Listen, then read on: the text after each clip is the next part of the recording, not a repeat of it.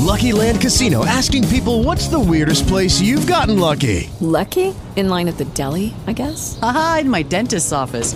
More than once, actually. Do I have to say? Yes, you do. In the car, before my kids' PTA meeting. Really? Yes. Excuse me, what's the weirdest place you've gotten lucky? I never win and tell. Well, there you have it. You can get lucky anywhere, playing at LuckyLandSlots.com. Play for free right now. Are you feeling lucky? No purchase necessary. Void where prohibited by law. 18 plus. Terms and conditions apply. See website for details.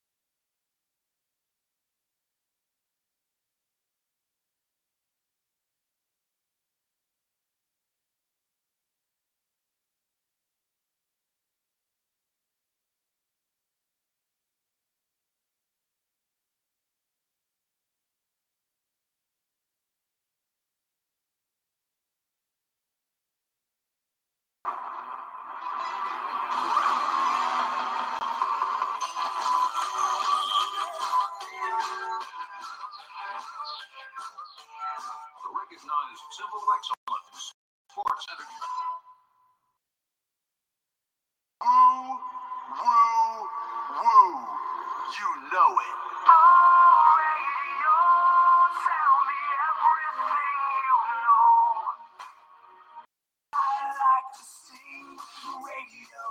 I like to play it real loud. I like to drive with the top down and rolling lights on the always drawing a crowd. Every single one a piece of me. Yeah. I stare into the mirror. I like the things I see. Oh, radio, tell me everything you know. I will believe your every word. Just tell me so. I see the look in their eyes. I see the desire in their lives. In their lives.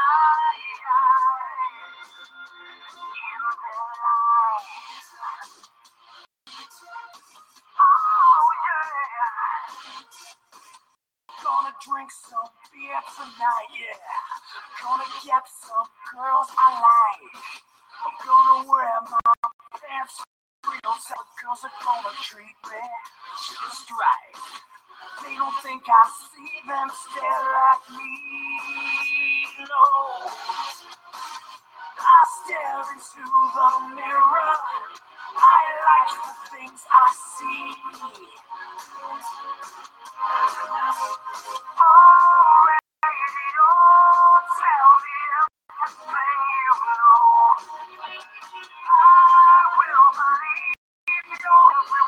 Just tell me so. I see the look in their eyes. I see the desire in their lives.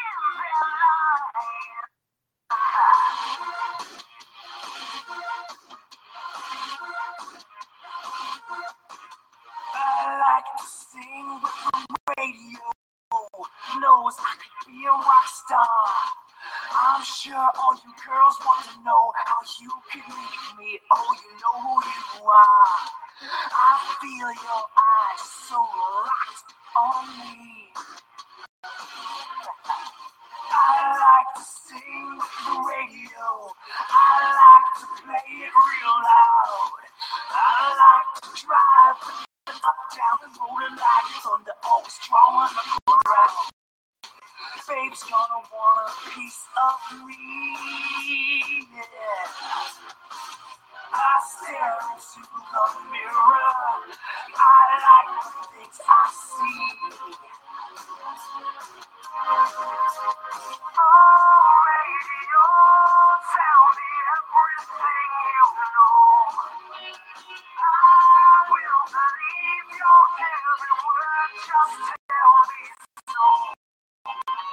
I see the look in their eyes. I see the desire in their lives. In their lives.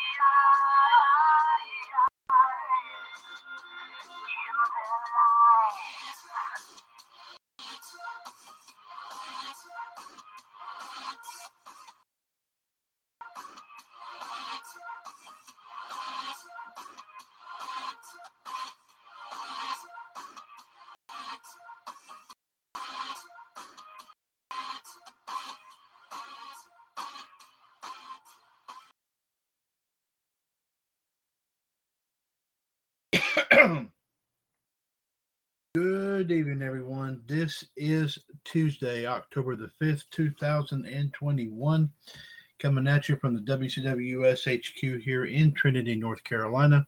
It is episode number 1050 of the Mothership broadcast of the WCWS Radio Network, right here, of course, on TalkShoe.com. This is, of course, the one and the only, WCWS Revolution. Once again, ladies and gentlemen, coming at you from the HQ here tonight. This is, of course, Mr. WCWS Chad Hinshaw back on the line here with you as we get set to talk about our favorite subject of all time, that being, of course, professional wrestling. We, of course, will start with our wrestling news and views here segment, filling in for our 2017 Hall of Fame News Tag Team, King Ice, who is, of course, King and W.O. Gerard T. Smith and the Iceman Jared D. Girolamo, are indeed our friends from 411mania.com. Ladies and gentlemen, of course, already standing by getting our wrestling and pop, our first volley, I should say, of our wrestling and pop culture history birthdays. He is a two-time WCWS Hall of Famer. He is, of course, part of the team which brings you Raw Radio every Monday afternoon right here, of course, on TalkShoe.com. He is, of course, also a multiple-time title holder in our Trivia Championship Series. And also, of course, ladies and gentlemen, he is part owner of GSWI, the Gross Stuffless Wrestling Incorporated Facebook page, where he is a holder of several championships there, of course, here as well. And, of course, to the one and the only, the human suplex machine himself, of course, coming from Front Royal, Virginia, it is Mr. John Gross. Of course, John, we welcome you, sir, to Revolution episode 1050. We thank you very much here, of course, here for being with us here tonight. Of course, we do. We are expecting more folks to pop on, and they should be coming on here soon. In the meantime, ladies and gentlemen, if you wish to chime in on anything and everything that we have out here this evening, please feel free, of course, to give us a call. The phone number, as always, is 1-605. 562-0444, caller ID 138055 pound, of course, the magic six numbers. And press that one if you wish to chime in on anything and everything that we have to talk about here, of course, this evening. Of course, in addition to our news and views and history and birthdays here, of course, tonight, we will hear our thoughts and opinions on last night's edition of Monday Night Raw, which was also, of course, the second night of the WWE draft. We will see who got drafted into where. And also, of course, ladies and gentlemen, we'll give you some insight as to some of the results that have come in thus far as NXT, of course, as they're calling it right now, NXT 2.0, which is, of course, not really, of course, as surprising as it once was, but you never know. And also, ladies and gentlemen, we'll give you another update as far as our AEW US Trivia Championship, of course, poll matches, of course, posted on WCWS Dynasty. As, of course, ladies and gentlemen, we have all of our matches lined up there. And hopefully, like I said, you continue to proceed to WCWS Dynasty and, of course, get your voting in right there. Of course, more will be discussed about that here coming up here a little bit later in the show. In the meantime, I do see on the time of the wall, it is exactly 9 o'clock p.m. Eastern Standard Time. I would say this is Tuesday, October 5th, 2021. Let us now proceed directly to 411mania.com and bring you, of course, some of the stories, of course, that they have up here for us. The WCWS Radio Network hereby thanks our friends at 411mania.com for allowing us here in the WCWS Radio Network for allowing us to read their stories on all of our shows. Of course, in addition to right here on Revolution. Also, of course, on Wolfpack, Raw Radio, as well as, of course, Outside the Ropes, Power Hour, WCWS This Morning, as well as, of course, Wrestling Revisited, Wrestling Debate, and also, of course, Sports Machine. And hopefully we get some more of our shows back up and going here as we have several more months to go before the end of the year. We hope to, of course, try to get some of these other shows up and going here, hopefully very, very soon, of course. Apply 411 Mania and several other categories other than wrestling and pop culture. Of course, so there are other categories of interest here, and we will, of course, try to bring all those here into light here. Indeed, of course, throughout, of course, the remainder of the year. Sorry about that, ladies and gentlemen.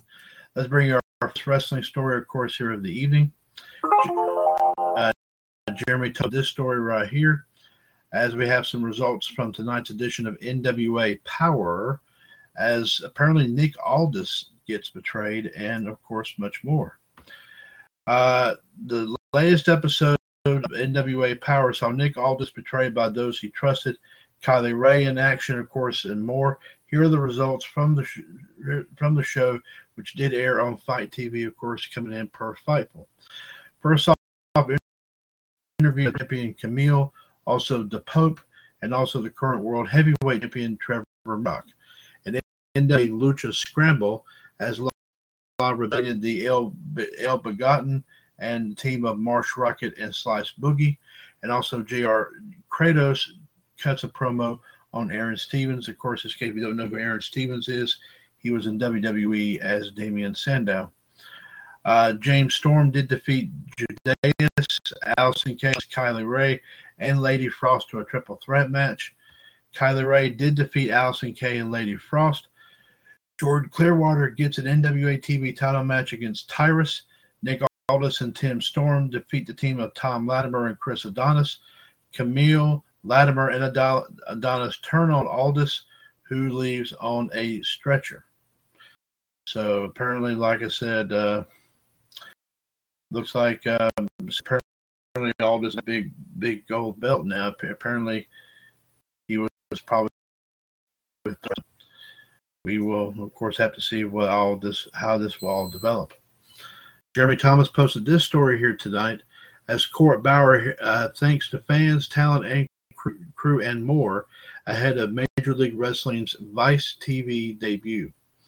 Major League makes its debut on Vice TV on Thursday, and Court Bauer took to social media to issue a thanks for the promotion's success. The Major League Wrestling owner posted to Twitter ahead of the Major League Wrestling Fightland special on Vice, writing the following. 4 years ago today, we brought at Major League Wrestling MLW back. This pic was taken as I walked into the building for our first show. I never imagined #OneShot would ignite a new era for Major League Wrestling.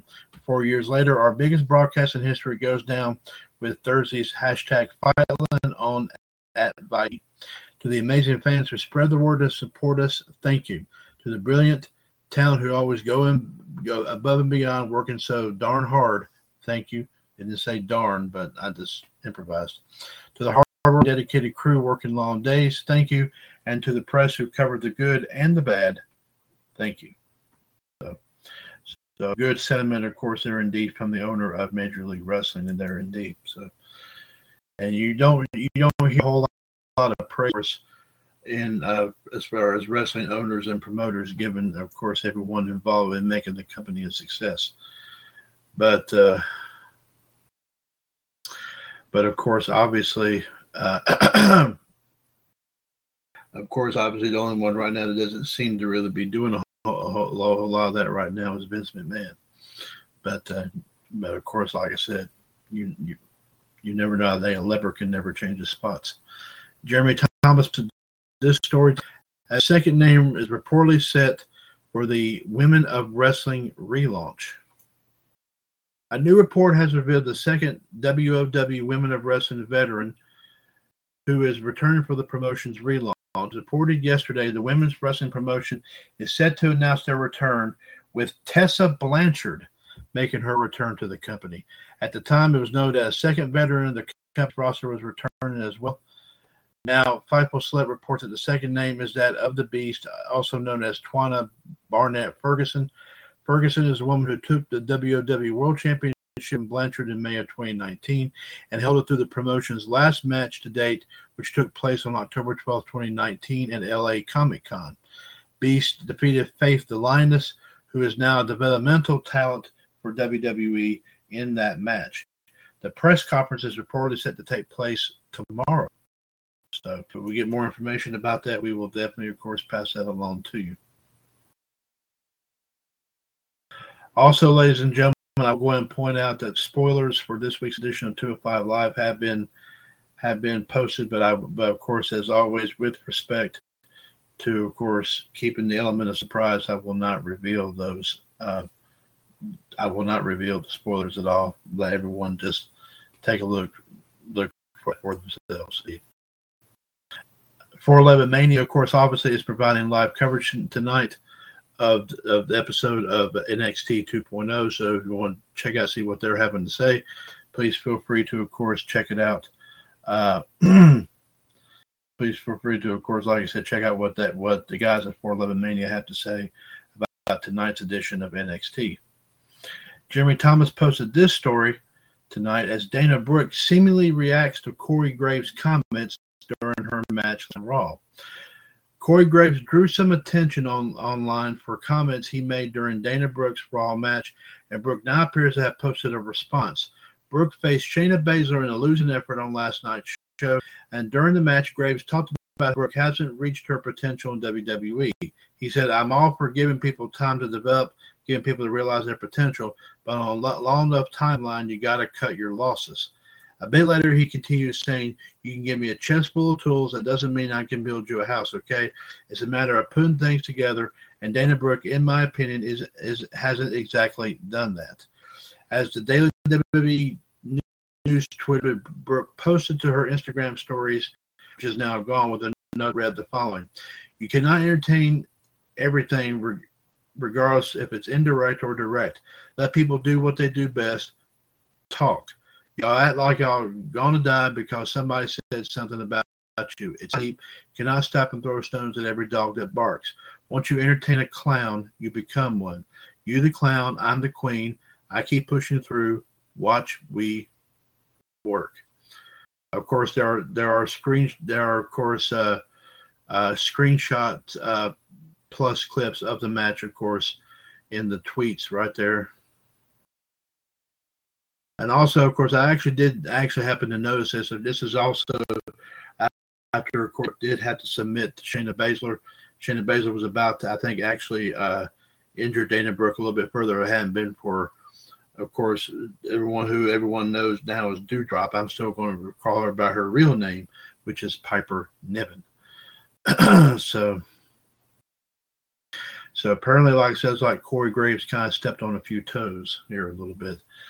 But like I said, in my own personal opinion, as I've always said right there, to be somebody like Bobby the Brain Heenan, like JBL, like Jerry the King Lawler, Jesse the Body Ventura, and he's never going to reach that potential, no matter how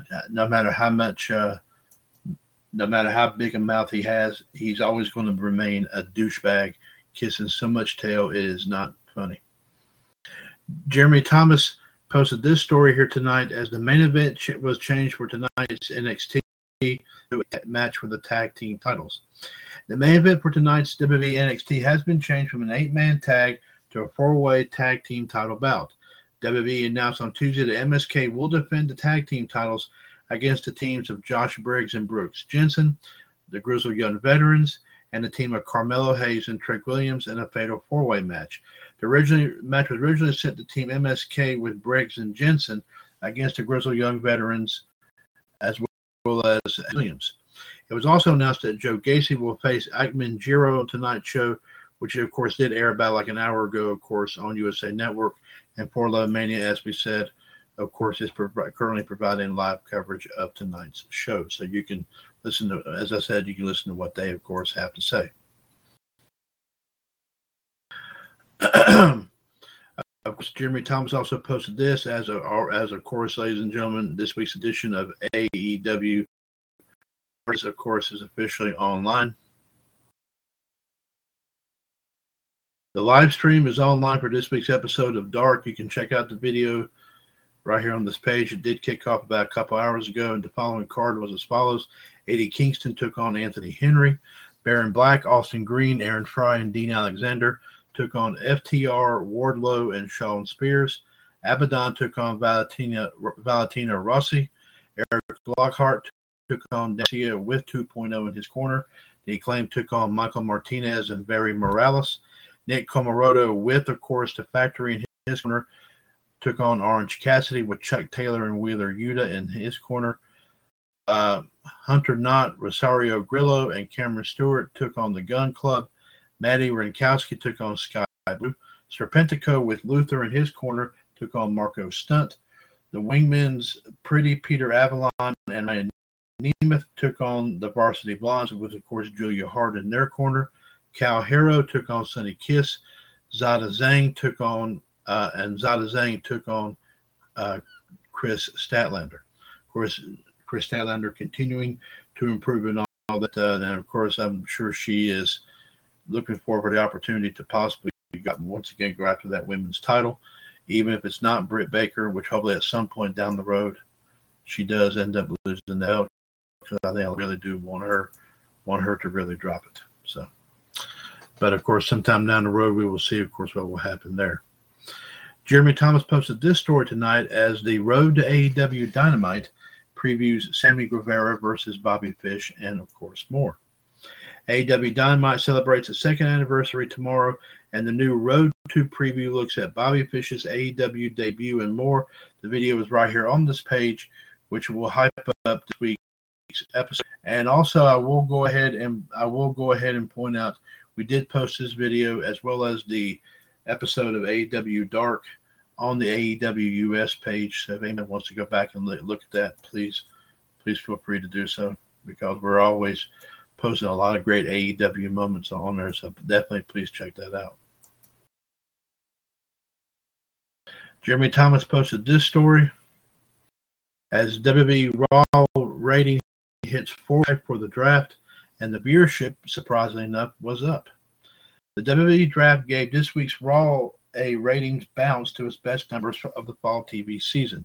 Monday night's episode of Raw drew a 0.52 rating in the 18-49 demographic and 1.857 million viewers, up 8.3% and 8.7% respectively from last week's 0.48 demo rating and 1.709 million. The rating was the best for the show since the set show also drew a 0.52, while the audience was the best since the August 30th episode's 1.907 million viewers. Raw is averaging a 0.526 demo rating and 1.799 million viewers in 2021, down from a 0.59 demo rating and 1.93 million for the same time period last year. Raw ranked number 6 among cable originals. Last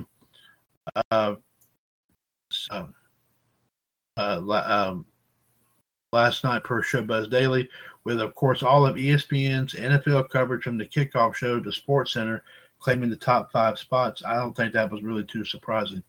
The hourly numbers were, of course, at 8 o'clock hour, 0.54 and 1.949 million viewers.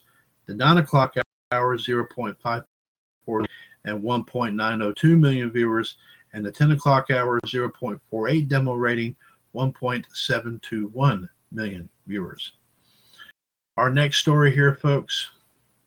This is a story we've been talking about here on, of course, numerous occasions here. Hopefully we can. Okay, here we go. Here we go. Okay. Jeffrey Harris posted this story as we have a health date on Brian, and also even recently suffered a fall in the rehab facility. As previously noted, former WCW and WWE star Brian Knobbs of the Nasty Boys was recently hospitalized due to multiple health issues, including a problem with his stomach. A GoFundMe account was set up to help deal with his mounting medical bills. Earlier this week, an update was posted to the GoFundMe saying that Knobbs, his real name is Brian Yanitz, suffered a fall at a physical rehab facility recently. According to the update, Knobbs broke his clavicle and cracked his head during the fall, which required 9 stitches. He's now looking to be moved to a more adequate rehab center to help him with his physical and mental medical needs. His GoFundMe handlers are also requesting for additional help due to Brian's mounting personal and medical bills and to help him move to a better rehab facility. Of course, on behalf of both 411 Mania and everyone here at the WCWS Radio Network, we send our best wishes to, of course, Mr. Knobbs for a full recovery indeed. And of course, like I said, we hate to lose another wrestling legend, but we continue to send our prayers out to his family and friends. Jeffrey Harris posted this story here tonight as Austin Theory shares a WWE Raw selfie with Jeff Hardy. Newly drafted WWE Raw superstar Austin Theory appeared on last night's Raw, assaulting Jeff Hardy and taking a selfie photo with Hardy's unconscious body. This was after Hardy had lost a match with Damian Priest for the U.S. title. Theory later shared his selfie photos from Raw last night on Twitter. Austin Theory noted in the caption, "First night on hashtag WWE Raw, I got a selfie with @ Jeff Hardy brand." You can check out his tweet of the segment. right here. His real name, Austin White, same person, which, of course, it pretty much said the same thing. And this, of course, came after, of course, Jeff Hardy took on Damian Priest for the U.S. title. Jeffrey Harris posted this story as Britt Baker apparently addresses WWE's interest in signing her, says it wasn't a mutual thing. As previously reported, new AEW star Adam Cole recently revealed to Renee Paquette on Oral Sessions that NXT had interest in bringing in his real-life girlfriend, the current AEW Women's World Champion, who she shouldn't be, and that is Dr. You-Know-What Baker. Baker discussed the topic this week with Misha Tate and Renee Paquette on the Throwing Down podcast. Baker noted that while WWE did let her know they had interest in signing her, with a mutual thing, Baker stated the following via FIFO. It's no secret. Adam has already said it. That cat is out of the bag, and I'm not going to get in trouble. WWE was definitely poking the bear a little bit through him recently when I was still with AEW. Hey, we're interested in her without teetering the line of contract tampering. They definitely let me know that they had interest in me, but it wasn't a mutual thing. I'm very happy with AEW and thankful for the opportunities, and this is where I would say. The Throwing Down podcast was, of course, Renee Paquette and Misha Tate. Of course, you can check out the interview they did with Britt Baker on if you have access to Apple Podcast. You can check that out, of course, right there. One more quick note that Britt Baker did reportedly sign a contract extension with AEW actually last month. So apparently she's going to be there for quite some time. And at some point down the road, we just hope and pray that somewhere as the champion. That's all I got to say.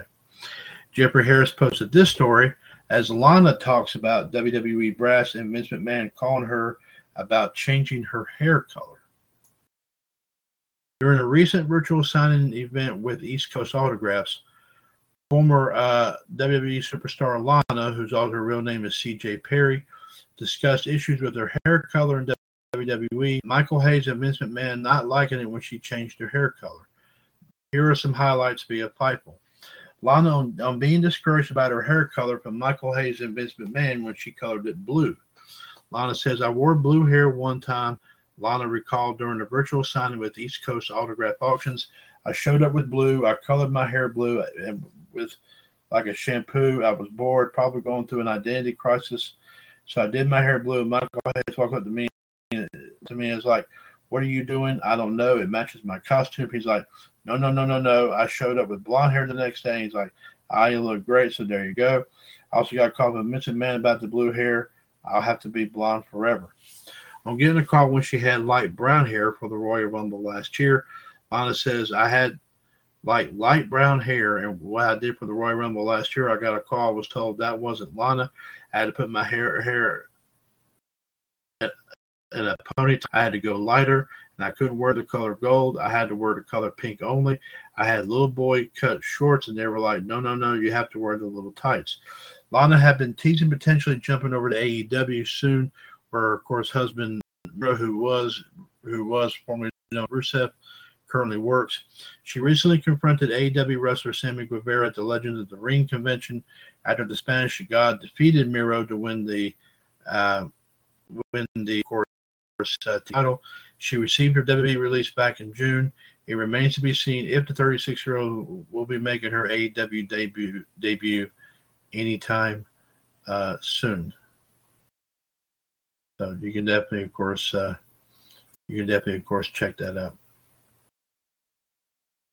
And one more quick story here, folks, some WWE news from Jeffrey Harris.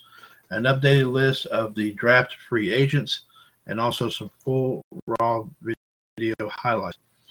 As noted, there were a number of undrafted stars from the WWE draft who are now classified as free agents, such as Brock Lesnar, Bayley, and others. Also, WWE.com noted that at the conclusion of the draft, any undrafted superstars were immediately declared free agents with the freedom to sign with the brand of their choosing. Here's the updated list of the undrafted free agents following last night's Raw. And here, of course, here they are. Brock Lesnar, Bayley, Asuka, Elias, even Grand Metalik, Lince Dorado, Lacey Evans, Shane McMahon, Slapjack, Titus O'Neil, John Cena, and Harry Smith, of course, the son of Davey Boy Smith, the British Bulldog. Of course, also there are some video highlights from last night's edition of Raw, and also, of course, Raw Talk. So there's a lot of videos right there, so you can definitely check out some of the videos, of course, including, of course, the one involving Drew Drop and Baszler, also the one with Becky Lynch, Charlotte Flair, and Bianca Belair showing up in the ring together and all that stuff. So there you have it right there, folks, with some wrestling stories there. We do, of course, as always, thank our friends at 411 Mania for allowing us to read their stories, of course, as always. And of course, we do give kudos to our 2017 Hall of News Tag Team, who is, of course, King and W.O. Gerard T. Smith and the Iceman Jared D. Girolamo. They bring you all the news that's fit to print here in the WCWS Radio Network. And, of course, if the news doesn't fit, they always find a way to make it fit. And, of course, in GTS's case, super glue and duct tape, you cannot beat that old-fashioned combination, nor have we ever tried to do that at all in the past 6 years. Now, let's see what John has here for our first volley of our wrestling and pop culture history and birthdays here for today, October the 5th. We start with the wrestling portion, of course, on this day in 1985. Saturday night's main event 2 took place from East Rutherford, New Jersey at the Brendan Byrne Arena. The show took place on October 3rd, 1985, but it aired 2 days later. The event aired on NBC and drew an 8.3 rating. During the broadcast, Uncle Elmer was legitimately married to Joyce Starzko. The rest of the matches went as followed. Hulk Hogan defeated Nikolai Volkoff in a flag match to retain the WWF title. Uncle Elmer defeated Jerry Valiant in 12 seconds. Paul Orndorff fought Roddy Piper to a double countout. Andre the Giant and Tony Atlas defeated King Kong Bundy and Big John Studd by DQ. The Dream Team defeated Lanny Poffo and Tony Guerrero to retain the tag team titles. On this date in 1997, actually, two things happened on this stage. First off, number one, Brian Pillman sadly was found dead in Bloomington, Minnesota, but where Pillman had stayed the previous night. Jim Cornette was instructed to find the whereabouts of Pillman. He contacted the Budget Motel. Pillman was found dead in his hotel room by the maids earlier that day at 1:09 p.m. Eastern. He was, I believe, John, we'll need to find out how old exactly Brian Pillman was. So you typed 3. So I don't know what that, I don't know. You might need to try to emphasize on that, please. An autopsy attributed Pillman's death to a heart attack. Stone Cold Steve Austin explained that this was caused by previously known heart disease, a condition that also led to the death of Pillman's father. As you know, of course, Pillman was best known for his WCW and WWF days, and even in ECW. He debuted in November of 1986, began his wrestling career in the Hart Calgary Stampede Wrestling Promotion after ending his football career. Between October 1991 and February 1992, he held the short-lived WCW light heavyweight title and formed a tag team with Steve Austin, known as the Hollywood Blondes, and they captured the tag team titles on March 27, 1993. After the duo broke up, Pillman had a brief stint in ECW in 1994, but did return to WCW in 1995 as a member of the Four Horsemen, until leaving WCW for good in 1996 and joined ECW, where he cut a pipe bomb promo on Eric Bischoff and threatening to whip out his Johnson to urinate in the ring. He also stabbed a fan with a pin. Later that year, Pillman was in a severe car accident after falling asleep while driving his Hummer H1 in Kentucky and driving into a tree trunk. He was put in a coma for a week and suffered a broken ankle, forcing the doctors to fuse it together in a fixed walking position, and thus forcing Pillman to abandon his high-flying wrestling style for a more grounded. Pillman went on to sign a contract with the WWF later that year and made his debut at the 1996 King of the Ring and formed an alliance with his former Hollywood Blonde friend Stone Cold Steve Austin. But Austin turned on Pillman and kind of, in a way, Pillmanized his ankle. Pillman returned to the WWF later in 1997 and joined the Hart Foundation, where he engaged in a feud with Goldust, stealing Goldust's wife Marlena. During the feud with Goldust, Pillman had segments called Brian Pillman's Triple X-Files, in which Marlena was forced to wear sexually provocative clothing. His final WWF televised match would be on October 4th, 1997, where he took on, of course, The Patriot. As you know, Pillman's son, Brian Pillman Jr., currently works for the AEW roster. He's one half of the Varsity Blondes. WWF presented Bad Blood, of course, in your house that same day, where Pillman was scheduled to face Dude Love in a Falls Count Anywhere match. 21,151 were in attendance, with 240,000 buy rates watching on pay-per-view. The Nation of Domination defeated the Legion of Doom in a 3-on-2 handicap match. Max Mini and Nova defeated Mosaic and Tarantula. This was supposed to be a match between Brian Pillman and Dude Love, but since Pillman's passing, the match changed. The Godwins defeated the Headbangers to win the tag team titles. Owen Hart defeated Farouk to regain the vacated Intercontinental title. The Disciples of Apocalypse, Los Barricas, in an 8-man tag team match. Bret Hart and the British Bulldog defeated the Patriot Invader in a flag tag team match. And in the main event, Shawn Michaels and Undertaker faced off in the first ever Hell in the Cell match. Towards the end of the match, both Michaels and Undertaker stepped outside the cell after Michaels had beaten up a cameraman. The cameraman was taken backstage, giving Michaels and Undertaker free rein to fight outside the cell. Undertaker blooded up Michaels by ramming his face into the cage. Both men climbed to the cage, with Undertaker gained the advantage. Undertaker kicked his hand with his foot, and Michaels fell through the Spanish announce table. Both men returned to the ring with Taker closing in on victory. Then the lights went out and mysterious music played, followed by a red light. Paul Bearer brought the Undertaker's brother Kane, a man who Paul Bearer promised after Bearer revealed that the Undertaker set Kane on fire on June 30th, 1997. Kane stood in the ring, and with the mad face-to-face of the Undertaker, Kane set off his pyros and tombstoned his brother to the mat, giving Shawn Michaels the victory. The Hell in a Cell match was given a 5-star match rating by Dave Meltzer, which would have been the last WWF/WWE match to receive that until July 17, 2011, when, of course, Cena battled CM Punk for the WWE title. On this day, 1998, of course, we talked about this last week, shenanigans happened in the hospital with Vince McMahon, and there, of course, with Mr. Sacco, and Stone Cold Steve Austin making an unexpected house call, attacking McMahon and hitting him with a bedpan. On this date, 1999, at SmackDown taping in Uniondale, New York, Darren Drozdoff was paralyzed following an accident in a match against D'Lo Brown. On this date in 2004, Carlito made his WWE debut to defeat John Cena to win the U.S. title. The match was taped and was on the air on October 7, 2004. On this date in 2008, WWE presented No Mercy from the Rose Garden in Portland, Oregon. 9,527 people were in attendance, with 261,000 homes watching on pay-per-view.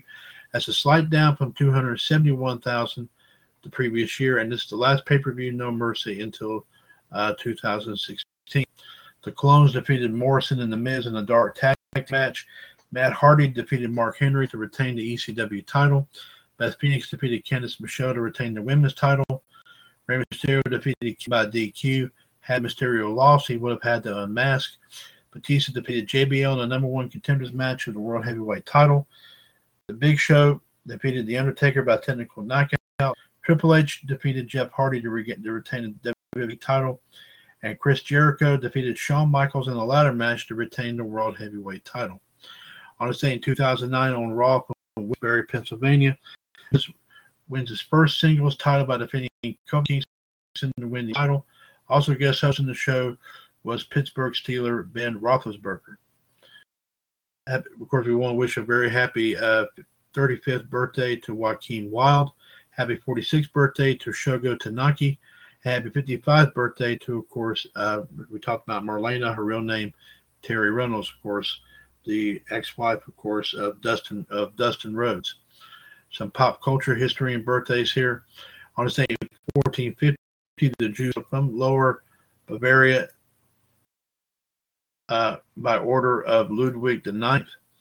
1789, the women of Paris marched to Versailles in the March on Versailles to confront Louis XVI about his refusal to promulgate the decrees on the abolition of feudalism, demand bread, and have the king and his court moved to Paris.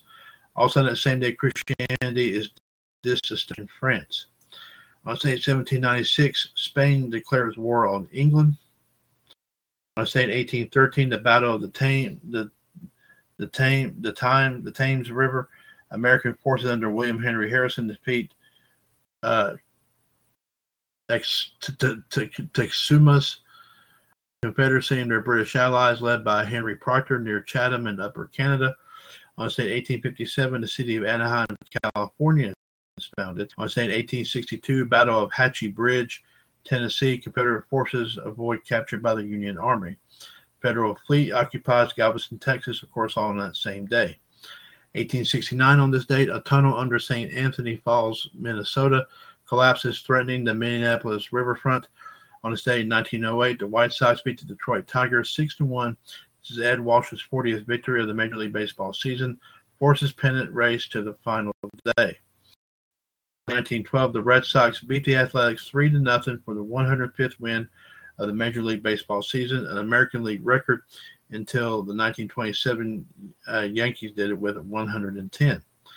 1912, also on this date, the Highlanders beat Washington 8-6. Brooklyn Dodgers' last game at Washington Park as they lose 1-0 versus, of course, the New York Giants. 1915, Ty Cobb sealed his 96th base of the season. 5-0 loss to the Cleveland Indians stands as Major League Baseball record until 47 years later, which is 1962. On this day, 1921, the first Baseball World Series radio broadcast, the Yankees beat the Giants 3-0 at the Polo Grounds. 1922, the Yankees and the Giants play out a controversial 3-3 tie in 10 innings in Game 2 of the Baseball World Series at Polo Grounds, Manhattan, New York. Giants win series 4-0. On this day, 1932, the Detroit Falcons officially change their name to the Detroit Red Wings, and the winged wheel is introduced. The previous name was known as the Cougars. On this day, in 1941, the Brooklyn Dodgers catcher Mickey Owens drops a third strike, and Tom Hedrick reaches first safely for Yankees for a famous Baseball World Series error, one that would win the last out. To reiterate about the Brian Pillman situation, Brian Pillman was 35 when he passed. John accidentally typed the letter T in there for some reason, and so. But thank you, John. I appreciate that.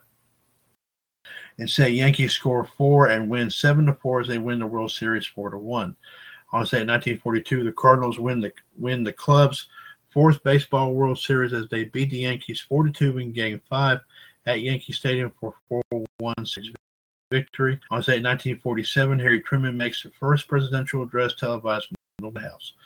On this day in 1953, the Yankees beat the Brooklyn Dodgers 4-3 in the 50th Baseball World Series. On this day in 1956, Yogi Berra becomes the fourth New York Yankee to hit a Baseball World Series grand slam in Game 2 at Ebbets Field in Brooklyn. Dodgers win 10-8, but lose the series 4-3. On this day in 1957, the All-Stars beat the Montreal Canadiens in the 11th All-Star game. On this day in 1962, the Beatles released their first record called Love Me Do, and Dr. No, which was the first James Bond film based on a novel by Ian Fleming and starring the late Sean Connery and Ursula Andress, premieres in London. On this day in 1963, the Toronto Maple Leafs tied the All-Stars 3-3. On this day in 1969, Monty Python's Flying Circus begins airing on BBC. On this day in 1970, PBS becomes an official network, and the Orioles beat the Minnesota Twins in the Major League Baseball American League Championship Series, and the Cincinnati Reds beat the Pirates to capture the National League Championship. On this day in 1973, the song Goodbye Yellow Brick Road by Elton John is officially released. On this day in 1982, the first regular season NHL game is played in New Jersey as the Devils play a 3-3 tie against the Pittsburgh Penguins at Brendan Byrne Arena. Don Lev scores first for the Devils. 1983, Wayne Gretzky scores a goal on the system 5-4 win over Toronto in the Oilers season opener. He starts an NHL record 51-game scoring streak. It ends on January 28, 1984. On this day in 1986, Eric Dickerson runs an NFL overtime record 42-yard touchdown as Los Angeles defeats the Tampa Bay Bucks 26-20 at Anaheim Stadium. Sorry about that. Let's see. Okay. On this day, 1990, the Pittsburgh Penguins left wing Kevin Stevens has 2 goals and 4 assists in 7-4 opening night win against the Washington Capitals at Capitol Center to set NHL record for most points in the season opener. On this day, 1992, the first overturn of a George H.W. Bush veto. On this day, 1994, the NBA shortens the three-point distance to a uniform 22 feet in an attempt to help offensive players score more. Michael Jordan sets career highs in three-point attempts and converted three-point field goals, nearly double the previous statistics. State 1986, the Indians strike out 23 Baltimore Orioles in 12 innings in 4-3 ALDS win at Jacobs Field. The Orioles win 3-1. Williams from the New York Yankees homers from each side of the plate as the Yankees beat Texas 6-4 to win the AL Division Series. On this day in 2000, that was 3-1, by the way. On this day 2001, a first victim is taken in the 2001 anthrax attacks. Also on that same day, Barry Bonds breaks Mark McGwire's 1998 record by hitting 71st and 72nd home run in 11-10 loss to the Los Angeles Dodgers. Also on that same day, the Braves become the first pro sports team to win 10 straight division titles after mauling the Marlins 20-3 to clinch the NHL, the National League East title. NBA's Boston Celtics from 1957 to 65, and L.A. Lakers from 82 and 90, both won 9 in a row. On this date in 2002, for the first time in its 42-year-old history, the Anaheim Angels win a postseason series by defeating the Yankees 9-5 to take the ALDS 3-1. I want to say in 2003, the Chicago Cubs win their first Major League Baseball postseason series since the 1908 World Series. I want to say in 2005, the NHL opens regular season after a 10-month lockout of the entire 2004-2005 season. On this date in 2014, a first F1 death occurs with Jules Bianchi colliding with a recovery vehicle during the Japanese Grand Prix. It's the first F1 death since 1994 when Ayrton Senna dies. On this date last year, Donald Trump leaves the Walter Reed National Military Hospital while he is still infectious with the infamous virus, and he returns to the White House. Today, we wish a very happy 45th birthday to actress Kit, who played Rose in the famous movie Titanic in 1997. Today would have been the 64th birthday of legendary actor and comedian Bernie Mac. Happy 73rd birthday to AC/DC vocalist Brian Johnson. Today would have been the 192nd birthday of Chester A. Arthur, the 21st president of the United States. The movie Training Day was released in 2001.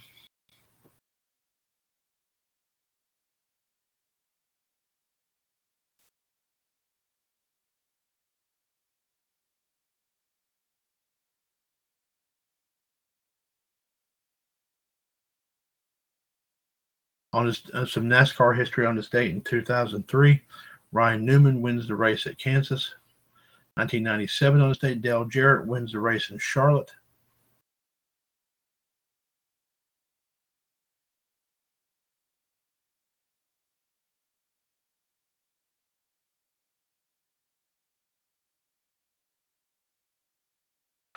On this date in 1992, Jeffrey Bonine wins at the famous North Wilkesboro track. Sadly, it's no longer being used, but that was a great racetrack indeed.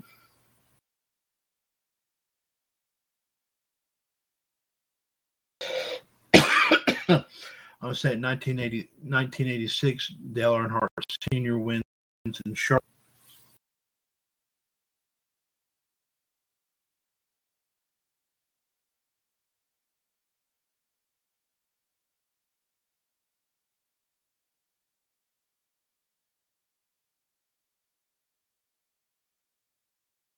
And also, Dale Sr. also wins in Charlotte on this date in 1980.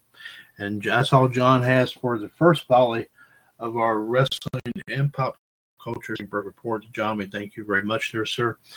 And also, we once again want to thank 411 Mania for tonight's wrestling news and views here for this evening. 9:43 p.m. Eastern Time, ladies and gentlemen. Of course, this is Tuesday, October the 5th, 2021. WCWS Revolution, of course, episode number 1050, 1605-562-0444. Caller 130555 pound. Mr. WCWS Chad Hinshaw coming at you from the HQ here in Trinity, North Carolina. And also the Human Suplex Machine, John Gross, coming at you from Front Royal, Virginia, here tonight as well. We have a couple of gentlemen standing by here. Let's go ahead and bring them in here, of course, right now. First off, ladies and gentlemen, the first in here is a three-time WCWS Hall of Famer. He is part of the team which brings you both WCWS on Monday afternoons and WCWS Sports Machine every Friday afternoon right here, of course, on Talk Shoe. He's also a multiple-time title holder in our Trivia Championship Series. And, of course, ladies and gentlemen, he's a man that does tell it like it is when it comes to wrestling, sports, and everything, of course, here in between. And he's also proven time and time again, ladies and gentlemen, he can do it all. He can tell it like it is, even, of course, if he's not wearing any pants. And the second, of course, that we have here with us here tonight, he is – he is the general manager of WCWS Fan Empire, of course, here on Facebook. He also provides, of course, wrestling and pop culture history and birthdays on both here, of course, Fan Empire and also Entertainment Cavalcade. Also, of course, here, ladies and gentlemen, he is a multiple-time title championship series, as well as, of course, also in GWI, of course, here as well. And also, of course, I would tell you what he has on tonight, but unfortunately here I cannot tell because apparently he must have a bad video connection or something because apparently it's not working. But I will, of course, say, like I said, he is, of course, known here as the man with the golden voice. That time and time again. And of course, whenever you see him walking up and down the streets of Indianapolis, Indiana, of course, you'll be able to notice that his likeness to both Arsenio Hall and Lionel Richie at the same time, because a lot of times he'll do something just like this. Hello. Ooh, ooh, ooh, ooh, ooh, ooh. So ladies and gentlemen, let us welcome, and I will bring him in to episode 1050, of course, here at Revolution. First off, let's bring in Lewis Fleming, and also, ladies and gentlemen, let's bring in the Iceman, Jared DiGirolamo. JD and Justin, welcome to 1050 of Revolution. You have myself and John here. Thank you for being here with us. Hey, Chad. Hi. I'm not gay. JD, I didn't know you were. I didn't know that you were. What'd you hear, Chad? What'd you hear? I heard the Meet the Spartans thing where I'm not gay. Okay. Yeah. So, but we do thank, of course, you and JD for being here, of course, with us here tonight. Let's, of course, before we let I know JD's got a lot of stuff on his mind. Let me go ahead and bring to get us started with, of course, some discussion about what happened last night here. Let me go ahead and start with John's here, because John's got several things he has mentioned. First off, he says it was pretty much a surprisingly draft. I guess, John, you were trying to probably say interesting. I guess you were trying to say. John says he was glad that you're going to get to see Becky Lynch, Seth Rollins, the Street Profits, Edge, Kevin Owens, and that new guy Gable. Johnson, not Stevenson, it's Stevenson, go to Monday Night Raw. Also interesting, of course, good match between Charlotte and Bianca, but Becky and Sasha did interfere in the match, but nevertheless, it was good. But, of course, John did say Raw does continue to stink again, and that is pretty much his thoughts about it here as well. And of course, ladies and gentlemen, you just heard the word. JD just proved it to the whole world. He just said that he is definitely not gay. Shithole. Yeah, well, that too. So, anyway, before we get to Justin's thoughts about Raw, I know JD does have a lot that he needs to probably get off his chest. So we're going to go ahead and turn it over here to him, and let him go ahead and get a few things off his mind, off his chest, off of anything else. Just hope he hasn't taken off. Whoa! JD, go ahead, and I'll be sitting back here just listening to what you guys say. So please go ahead here and see what do you have here to bring us here tonight. Monday's WWE Raw television show averaged 1.857 million viewers, according to ShowBuzzDaily.com. Viewership was up from 1.709 from last week. Raw delivered a 0.52 in the 18 to 49 demographic, up from last week's 0.548 rating. Monday Night Football won the night, however, 12.31 million viewers, however, between L.A. Chargers and the Raiders of Las Vegas. The Chargers were up 21-0 at halftime, went on to win 28-14. The first hour did 1.949, or almost 1.95 million viewers. Hour 2 did 1.90, and the final hour of the show, however, mind you, averaged 1.72 million viewers. Meanwhile, tonight on NXT, however, 2.0, however, it was announced Halloween Havoc will be returning in 3 weeks, however, and Tommaso Ciampa, however, demanded that someone have, quote, the balls to come out and challenge him for the show, however, which brought out Braun Breaker. Breaker challenged Champion, like I said, however, for the show, and the Champion agreed. Later on in the show, Joe Gacy said he wanted to be part of the match as well, and Ciampa said that if Gacy can beat him next week, then he will be added to the match as well. Meanwhile, however, in baseball news, however, mind you, however, there is a one-game playoff going on, however, tonight between the Yankees and the Red Sox, and right now, after 5 innings, however, the Red Sox are in control 3-0. Should the Red Sox win, however, mind you, however, they will go on to face, however, the Rattlesnake and Neil Patel's team, however, Tampa Bay, and the Yankees and Jack's team will be going home for the winter until next season. Meanwhile, in the National League, however, St. Louis and Los Angeles will be playing tomorrow night in Los Angeles, however, in a one-game playoff as well. However, the other playoff games, however, of note are this, however. First off, however, on Thursday, however, it will be the Chicago White Sox, however, taking on the Houston Astros at 4 o'clock. And, of course, the winner of the Red Sox, Yankee game, will be playing in Tampa Bay at 8 o'clock. Meanwhile, on Friday, however, the Atlanta Braves, however, will open up their playoff hopes, however, against Milwaukee, if you will. San Francisco will also open up their playoff home game, if you will, on Friday night, however, if you will. San Francisco Giants, that is. Meanwhile, however, in other news, however, it was a very interesting, let's just say, after Raw show, however, last night, however, following what went on in Nashville. As a result, however, if you will, however, WWE added some more names, as did SmackDown, following the SmackDown show, however, last night. In addition to what happened, however, here are the latest picks, however, that have been announced, however. Liv Morgan, Dana Brooke, Dolph Ziggler, and Robert Roode, Jackson, Cobra Commander, Cracker Riker, Beer, Mia Yim, Tamina, Tina Knox, Cedric Alexander, Shelton Benjamin, The Hurt Business, and The Miz all went to Raw. If you'll yes, the Dirty Dogs went to Raw. Excuse me. Meanwhile, Shotzi Blackheart, Natalya, Jinder Mahal, and Shanky, however, went to SmackDown, however. Meanwhile, however, if you will, however, some sad news to report here, if you will. Alan Coulter, the late-night talk show host, however, for many years, however, with his sense of humor, however, and was the voice of David Letterman for many years, passed away, sadly, yesterday at the age of 78. He died at a hospital in Sanford, Connecticut, and the death was announced this morning by Rabbi Joshua Hammerman of Temple Beth El in Sanford, Connecticut, earlier today, that Mr. Coulter attended, however. Letterman, of course, made a very emotional tribute to him earlier this afternoon, however, in honoring his former late-night talk show host, good friend, if you will. Yes, it is said, Justin. I agree with you as well. Let's see, other news to report here.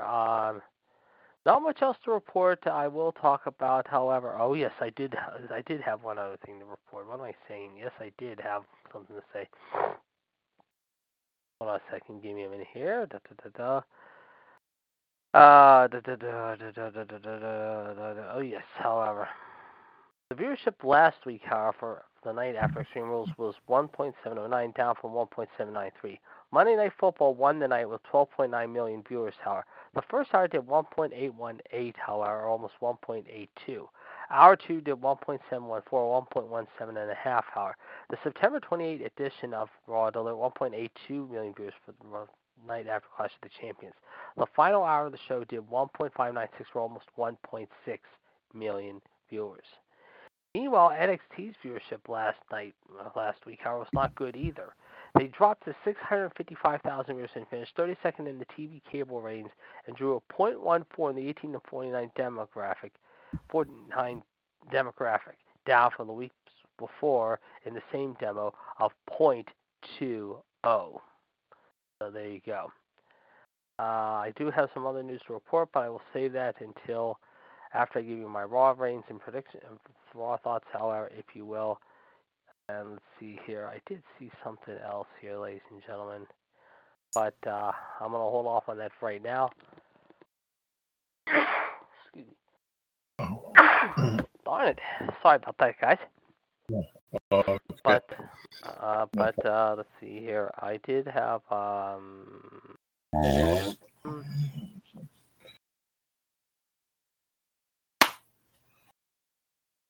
where is it? I just saw a second ago. However, okay. Okay, yeah, here we go. In terms of cable rating, however, like I said, it drew last week, referring to, this is last week we're talking about, 0.48, tied with last week's Dynamite, down from 0.49 the week before, but above the 0.43 of 2 weeks ago. It averaged 0.54 in the 7 weeks before Labor Day. In the male 18 to 49 demo, it drew a 0.6 rating below AEW Dynamite's 0.67 rating, down from 0.6.5 the week before, but above 0.5 from 2 weeks ago. It averaged 0.7 in the 7 weeks before Labor Day. In the male 18 to 34 demo, it drew a 0.28 rating, below AEW Dynamite's 0.38, just shy of 0.4 rating. A sharp drop from last week's 0.4 rating with ratings on the show, but in line with the 0.27, however, the week before that. It averaged close to 0.4, however, in the 7 weeks before Labor Day. And like I said, you already announced what was happening, however. And one final report. Tessa Blanchard will make her return to wrestling after being a free agent for over a year. Fightful Select is reporting that she will participate in the relaunch of the Women's of Wrestling. A press conference will take place tomorrow to announce the return of the company. Yeah, actually, that was one of the stories I actually just found it, and a lot of people were wondering about what her next move was going to be, and apparently that's where it's going to go to. So there you go. Thank you very much. Here. Thank you. Excuse me. Man, JD, one right now has got a little something going on wrong in the head. Sorry about that. No offense. But I know here just in a couple of moments here, JD is going to have his thoughts together here as far as what happened last night, of course, here on Raw. But before we get here from JD, let's hear from Justin, because I know Justin probably has a couple of things here he'd probably like to say about what happened last night on Raw. Justin, anything that did stand out as far as what happened last night on Raw, in your opinion? The only thing that made me happy is Shayna Baszler being dropped to SmackDown. So, Charlotte, beware. Be afraid. Be very, very afraid. Kiss that Raw Women's title goodbye. And when Shayna breaks her arm, karma will come back to bite you. Did anyone see the end of the? It's a good thing you brought that up, Justin. And I'll ask everybody this.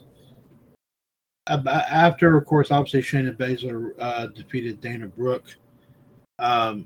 Did anyone see the look that that Piper Niven actually gave her when she came out there? Niven came out there to help. Yeah, that was stupid. It was a stupid look, if you ask me. Yes. No, she was giving her a look like I could probably bust you up. Yeah, I would love to. That means Shayna is not strong to beat Piper Niven. I really think that we may see that here sometime soon. But no, Niven was giving her a look like, okay, you want some of this? I always said Piper had potential. And putting her against someone with the caliber of Shayna Baszler, I'd love to see that. That's just me.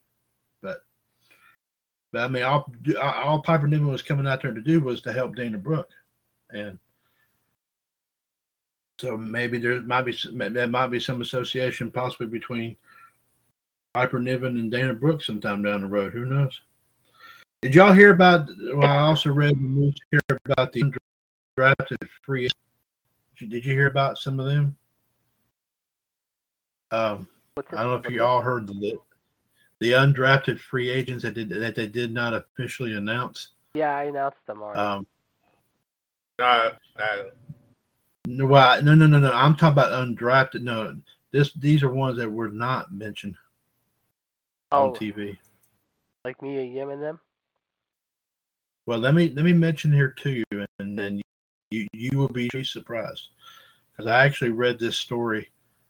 Here, this was the last story I had, but this was an updated list. And also, there's a story on 4Load Mania right now. Apparently, NBC is trying to find somebody to play The Rock's grandfather in season 2 of Young Rock. So, I love to know who they get to play him. That'd be interesting. Anyway, here are the names, okay? We all know Brock Lesnar. That was mentioned already, right? Okay. Bayley, Asuka, Elias, Eva Marie, Grand Metalik, Lince Dorado, Lacey Evans, Shane McMahon, Slapjack, Titus O'Neil, John Cena, and Harry Smith, Davey Boy Smith's son. Undrafted free agents. I mean, so apparently these folks are going to be able to go wherever they want, apparently. So.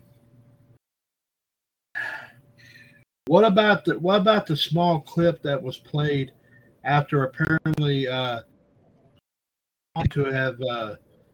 have kept his word with Roman Reigns and got the Usos to stay on SmackDown? About after whoever that was interviewing them, what was that? What y'all think about the fact that Uso was giving Heyman a look after they said that he knew that Heyman knows something about Brock Lesnar's free agent status? What do y'all think about that? Interesting. Yeah, apparently, like I said, Heyman knows. Yeah. Apparently, Heyman knows. Obviously, that association with him and Brock is close. And you better believe that I think at some point down the road here that somehow Heyman is going to be the one that probably is going to eventually probably that foundation of Roman Reigns has built up. He's going to try to start sucking up to Brock. He comes and say, take me back. So. Well, baby face. Well, of course. I mean, have y'all seen Brock's new look?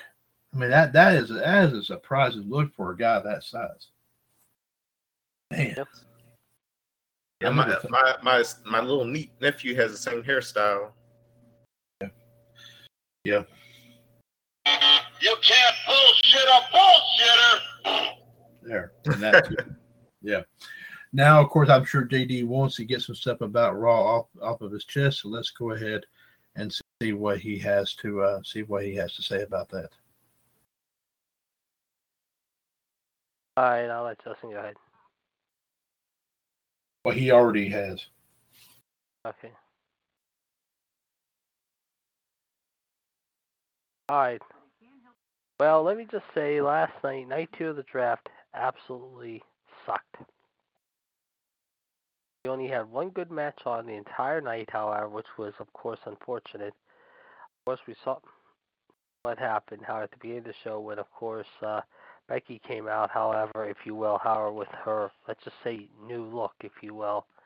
And then, of course, we had Charlotte the Twat, however, come out along with Bianca Belair. And, of course, excuse me, that last tour. That was the main event. Actually, you know what? Instead of continuing on with this, however, unfortunately, I hate to be the bearer of bad news. I mean, I do want to continue with my thoughts, however, but I've got to do stuff, unfortunately, in the morning, so... Let me, well, you know what the hell, I'll just do my boring now, what the hell. All I can say is, like I said, was I surprised at some of the matches last night? No, not really. Usually, however, I mean, I go on a long, let's just say anti-thing, but, I don't know, just, I don't have, I'm not feeling it tonight for some reason. I don't know why, just something must come up, but like I said, you know what, I'll do my, I'll get my raw thoughts in on tomorrow sometime, so either tomorrow or Thursday, so I will be back until then. I want to get rolling here a little early, guys. I like to say, but... Okay. It sounds like you're not feeling well. So, yeah, I'm just a little tired, I guess. But like I said... It's nothing important, but it's nothing bad. It's just a little tired, that's all, but I will be back tomorrow or Thursday. So. Okay. All right. That's understood. Well, you did get some thoughts in, and that's okay. But you can bring some more in tomorrow. I'd love to hear some more about what you have to say. So okay. That's quite understandable. So I'll take care of JD. Thank you very much. All right. Take it easy, JD. Yeah. So, ladies and gentlemen, of course, like I said, we do thank the Iceman, Jared DiGirolamo, of course, for being here with us here tonight. And like I said, we'll hope to hear from him a little bit more here tomorrow. In the meantime, ladies and gentlemen, let's go ahead and bring in this number one more time. 1-605-562-0444. Caller ID 138055 pound. This is number 1050 of WCWS Revolution. This is, as I said, Tuesday, October 5th, 2021. It is 10:05 p.m. Eastern Time. Mr. WWS Chad Hinshaw, as well as the Human Suplex Machine, John Gross, and also the Soul Man, Justin Lewis Fleming, here with you here tonight. Of course, we do thank the Iceman, Jared DiGirolamo, for joining us here, and he'll be back, of course, here tomorrow to finish up any more thoughts that he has on last night's edition tomorrow night. Excuse me. Speaking of which, let's go ahead, and I'll give everybody, of course, another rundown as to, of course, about our lineup here for tomorrow, which, of course, and I do this, of course, just for the fun of it here, because I don't know, I'm sure John and Justin may have probably heard the opening before I played the opening music, but I'm gonna play it one more time for nostalgia purposes.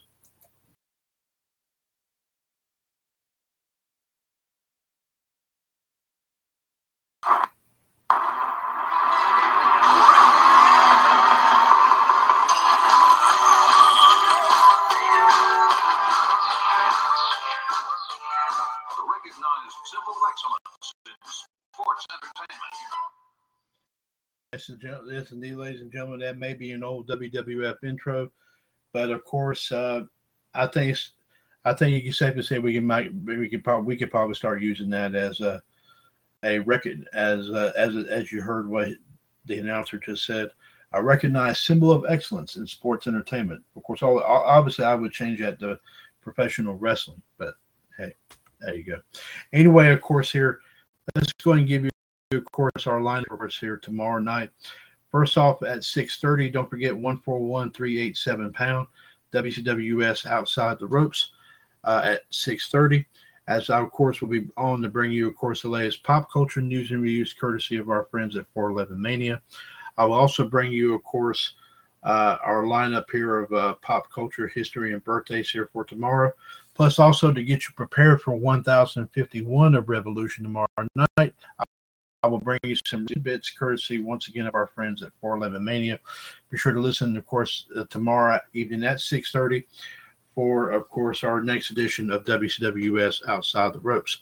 Speaking of 1051 of Revolution, we'll have that, of course, tomorrow night as well, 138055 pound. News and views, history and birthdays, of course, we'll talk about, of course, the results of our thoughts and opinions about tonight's edition of NXT 2.0. We will also try to get you as far as AEW Dynamite, of course, here is concerned. And as you heard JD mentioned a moment ago, we'll probably hear some more thoughts about what he thought about, of course, any more thoughts he had about last night's edition of Raw. Also, of course, we'll probably get his thoughts about NXT and possibly AEW as well.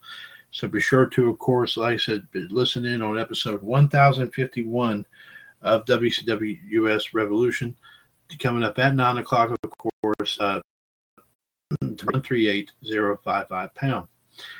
Now, ladies and gentlemen, while we have a few moments, let's go ahead here and, of course, check in with, of course, our AEWS Trivia Championship Extravaganza, of course, that's currently posted on, of course, WCWS Dynasty. Of course, there's still plenty of time to vote for these matches or who you think should win these championship belts. You can go to facebook.com/groups/Dynasty Forever to, of course, check out the matches. And we hope to, of course, like I said,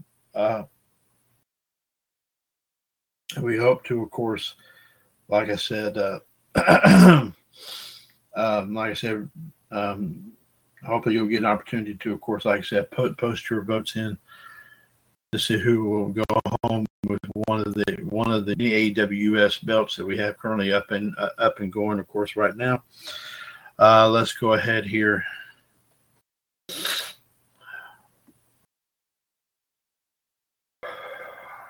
Let's see. First off, here, ladies and gentlemen. Let's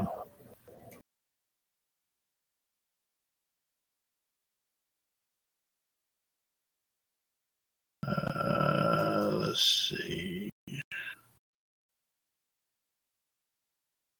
Okay.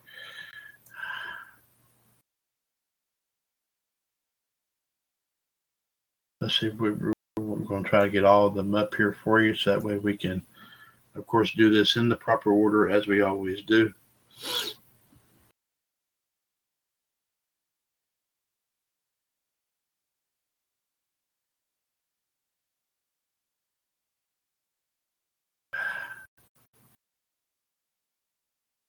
Okay, first off here, let's see here.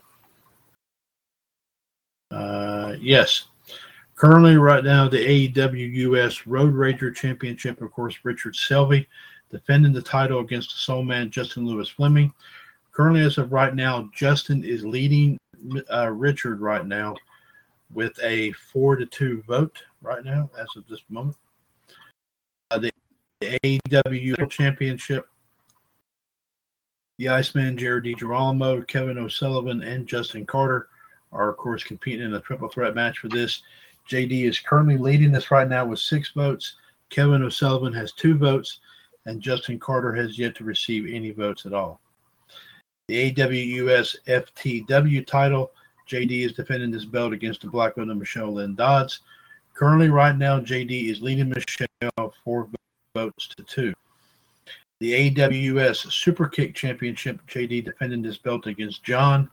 Currently, right now, John has 6 votes. JD only has 1 vote. The AWS World Title match, John defending against Mr. Hulkamania, Bob Ziegler. John has 5 votes. Bob has still yet to receive any votes, of course. And just in case if anyone does not know who this man is, Mr. Hulkamania, Bob Ziegler, I will go ahead and point that this gentleman is, in fact, a friend of mine. He does live down here in North Carolina, not too far away from me. So, like I said, just to give you any insight, just in case if anyone does not know who this is, I'm just emphasizing as to letting you know, of course, who exactly that is. The AJ Park Championship, Michelle currently defending against Byron J. Brain. Michelle is leading Byron right now, 3-1. The AWS Dynamite Championship, John is defending against Robbie Thomas. John is currently leading right now, 5-1. The AWS Full Gear Championship, Mr. Hulkamania defending against Jody Valentine. Jody currently has 3 votes. Mr. Hulkamania currently does not have any votes at all. The AEW American Nightmare Championship, Danny from Oak Park defending against the Ace of Spades, Jordan Stoklas. Jordan is currently leading Danny right now, 3-0. The AWS Crossroads Championship, Michelle is defending against JD. Currently right now, JD is leading Michelle right now, 2-1. And the two extra matches here, the AWS Red Dragon Championship, John defending against Justin Lewis Fleming. John is currently now with that 2 votes to nothing. So, Justin, I would highly recommend possibly pushing to try to get you some votes here, bud, because John. Okay. So, just to give you a heads up there. And also, of course, the other match here, the AWS First Dance Championship, Justin Carter defending against, of course, JD. JD is currently leading Justin Carter right now, 3-1. Also, Ev's Blood and Guts Championship, John is defending against Alayla Peters. John is leading Alayla right now, 6-2. So, like I said, just keep in mind about all the matches that are currently going on here right now. And there's still plenty of time to vote. You have between now and right before episode 1052 of Revolution this Friday night to, of course, cast your votes. And if you have not done so already, just go to WCWS Dynasty, as we said, Facebook. facebook.com/groups/Dynasty Forever to cast your votes for these matches. Once again, ladies and gentlemen, 1-605-562-0444, caller ID 138055 pound. This is episode number 1050 of WCWS Revolution. Of course, this is Tuesday, October 5th, 2021, and it is exactly 10:15 p.m. Eastern Standard Time. Mr. WCWS Chad Henshaw here alongside, of course, the Human Suplex Machine, John Gross, and also, of course, the Soul Man, Justin Lewis Fleming, of course, here with you. John did make one statement about, of course, concerning his Blood and Guts title match against Alayla. He says this is, of course, revenge for what Alayla did when she ended his undefeated reign as the GSWI light heavyweight champion. So apparently, like I said, this is possibly a little payback for John. So, like I said, I mean, what better way to, of course, like I said, then, of course, obviously, having, of course, another match here, of course, here in D. And, of course, ladies and gentlemen, you probably have not noticed that we have not set up a – we are still working on, of course, obviously getting up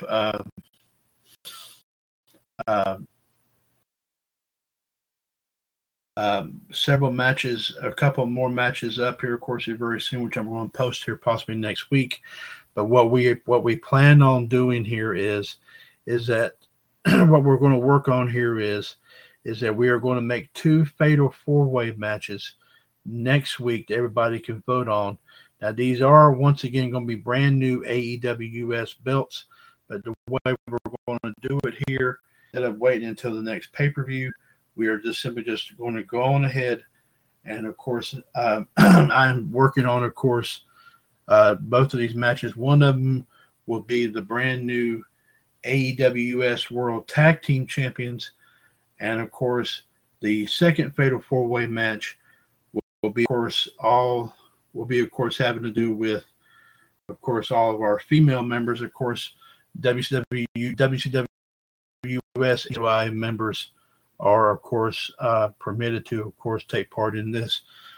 But, of course, we're going to do a fatal four-way match, of course, for the new AEW US Women's Championship as well.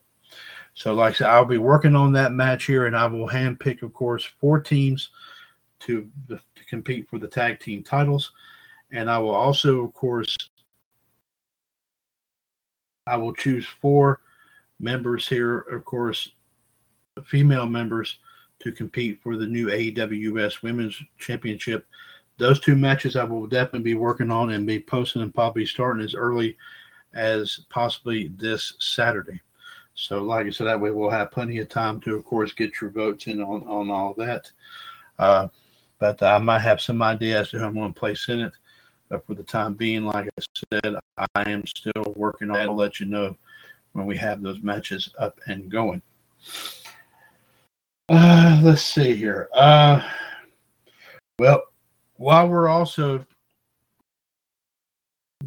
course also, like I said,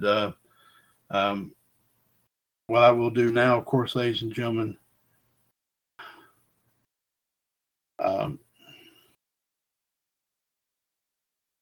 is I will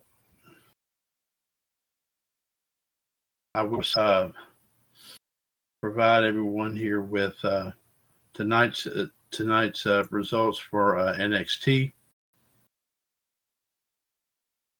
Kevin Burge from Bleacher Report currently, of course, has this has your results from tonight's edition of NXT. Let's go ahead and read what they have posted, courtesy of Bleacher Report.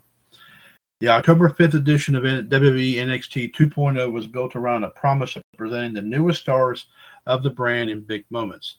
MSK wanted the best, and they found it in challenges from past rivals and future talent in a fatal four-way for the NXT tag team titles.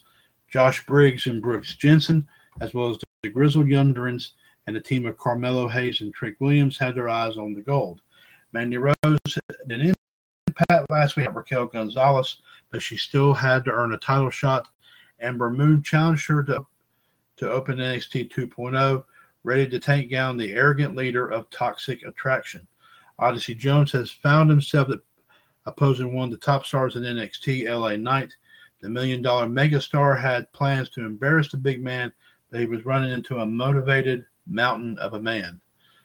After causing quite the controversy, Joe Gacy stood to the ring against Ivy. Meanwhile, Cora Jade made her NXT 2.0 debut. The show did not have a massive card on the surface, but it had a chance to establish some fresh stars and potentially even lead to a major title change. First match here we'll talk about is Ember Moon versus Mandy, taking on Mandy Rose, with both members of Toxic Attraction in her corner. Gigi Dolan and JC Jane got involved early, distracting Ember Moon long for Mandy Rose to the action. However, God's greatest creation let her stay in the action too long, allowing the War Goddess to fire back with a diving double knee facebreaker to set up Moon for the eclipse, but Rose ducked out of the way and landed a bicycle knee for the win. The result, sadly, Mandy Rose defeated Ember Moon by pinfall. This received a B grade. The analysis from Bleacher Report: this was a fine opener that at least got some decent time by NXT 2.0 standards. Back and forth, selling that Moon could very well take down Rose. However, in the midst of a slump, the War Goddess rolled right into a bicycle knee. The goal was to start giving the leader of Toxic Attraction a win that no one could ignore. This was the important win that should make Rose look more like a legitimate threat to Raquel Gonzalez. The NXT Women's Champion has plenty of interesting challengers, and it's important for NXT to at least sell that it takes more than attacking Gonzalez to earn a shot at the title. Next matchup here, LA Knight taking on Odyssey Jones. Legado del Fantasma called out Hit Row after their surprising drafting to SmackDown. Santos Escobar challenged Isaiah Swerve Scott to put the NXT North American title on the line. Swerve accepted his challenge. LA Knight grounded Odyssey Jones early by attacking his knee, but even on his back, the big man was able to throw the $1 million megastar off of him. When he tried to get Jones, he found himself planted on the mat by the sheer weight of the big man. Andre Chase arrived at the taunt. Jones distracted him for a jumping net breaker. The big man got his foot under the bottom rope on the pin, but Chase knocked it back into the ring and allowed Knight to get the 3 count. The result, unfortunately, LA Knight defeated Odyssey Jones by pinfall. This received a C+ grade. The analysis was, this was not bad, but a little disjointed. Jones has such a body type that wrestlers have to adapt their style to work with him. Knight did what he could here, but Jones was on his back too often to make this interesting. The $1 million mega star should still be a priority for NXT as long as he works the brand. While Jones is very talented, this was the right result that can make it clear that NXT 2.0 is not ignoring the veterans. Our next matchup here, our next moment, Tommaso Ciampa gladly accepts Brock's challenge for Halloween Havoc. Cameron Grimes wanted to find the woman of his dreams with all the love in the air for NXT 2.0. Pete Dunne mocked the technical savage and challenged him to a match. Von Wagner explained to Kyle O'Reilly why he protected him, showing his respect. Tommaso Ciampa challenged anybody to come out and step up to him. Braun Breaker, of course, as we all know, the son of Rick Steiner, arrived and not minced word. Won an NXT championship match at NXT Halloween Havoc. Ciampa officially accepted. This received a B grade. Analysis here. Ciampa absolutely delivered here to elevate a predictable segment. He made it clear that his dynamic with Breaker was a grizzled veteran against an entitled rookie. It feels likely that Breaker will defeat the Blackheart given how much is behind him, but it's hard not to root for Ciampa in this equation. NXT 2.0 has a tendency of throwing in a back or two between each match. It seems to be about getting as many wrestlers on the show as possible. Grimes versus Dunn was sloppily set up, and Wagner is an awkward promo. These segments make NXT 2.0 feel all the more like developmental. Our next matchup here was Ike Mangiro taking on Joe Gacy. Ike Mangiro never got a good handle on his enlightened opponent, who put this away quickly with a handspring clothesline. A man glared down at Gacy from the crowd. Backstage, Gacy confronted Tommaso Ciampa and asked for his own title shot. Ciampa agreed to wrestle him next week and would add the enlightened superstar to the Halloween Havoc match if he won. Joe Gacy defeated Ike Mangiro by pinfall. This received a C grade. The analysis was, this was a fine squash match to start finally building up Gacy. He has certainly found his way in the ring to make the character work, even if the gimmick feels poorly conceived. He is a talented athlete that will likely shine no matter what he is given with time. It is a shame that Giro continues to lose. He is certainly not a star built to be dominant, but he could at least pick up the occasional win to make him feel relevant. He has such a unique gimmick that is being wasted on jobber booking. Of course, obviously, you can probably blame Vince McMahon for that. Our next encounter here, Frankie Monet with Robert Turner took on Cora Jade with Trey Baxter in her corner. Duke Hudson explained how he treated wrestling in the ring like gambling, showing off his poker skills. Cora Jade showed off her skateboarding skills in a promo ahead of her NXT 2.0 debut. She was supposed to face Virginia Ferry, but an aggravated Frankie Monet laid out Ferry and took her spot. While Wera Loca dominated the action, as she prepared for her glams, they both threw into a roll-up for the victory. The result was Cora Jade defeated Frankie Monet by pinfall. This received a B grade. The analysis was, while this wasn't much of a match, it was a big moment for Jade. She has been stuck in the background since she arrived in NXT, but it looks like she finally has her gimmick and angle to shine. She and Baxter can elevate one another. Monet needs more wins than she has gotten. While the moment was cool for Jade, there should be a rematch where Loca can get her win back. She has just lost too many matches to start her NXT run. Our next matchup here, Pete Dunne with Ridge Holland in his corner took on Cameron Grimes. The Bruiserweight targeted the left arm of the technical savage early. A bridging German suplex got Grimes back in the right, but clearly hurt from the physical attack.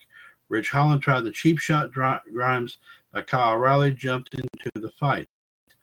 Holland over the announce table, then Dunn put the match away with a bitter end.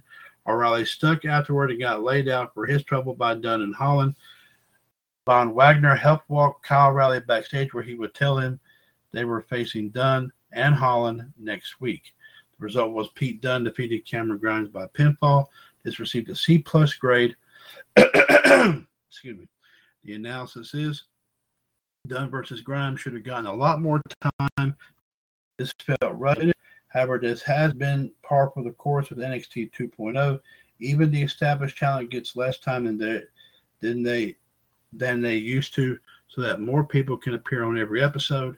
It seems NXT will use these final weeks before the WWE draft results go into effect to end NXT stories. Kyle O'Reilly and Von Wagner versus Dunn and Holland should be a good match to end this rivalry next week, while building an interesting alliance between Kyle O'Reilly and Wagner. This matchup here, Tony D'Angelo versus Malik Blade. Tony D'Angelo was too much for Malik Blade, knocking him around and grappling him to the mat. The crowd was behind the Chicago native as he knocked down his opponent with a vicious right hand. Blade finally got into the action with a dropkick that sent D'Angelo outside. Blade connected with on a corner clothesline and a diving crossbody, but the Chicago native suckered him in, planted him face first on the buckle, and light suplex into a spinning netbreaker for the victory. The result was D'Angelo defeated Blade by pinfall. This received a D+ grade.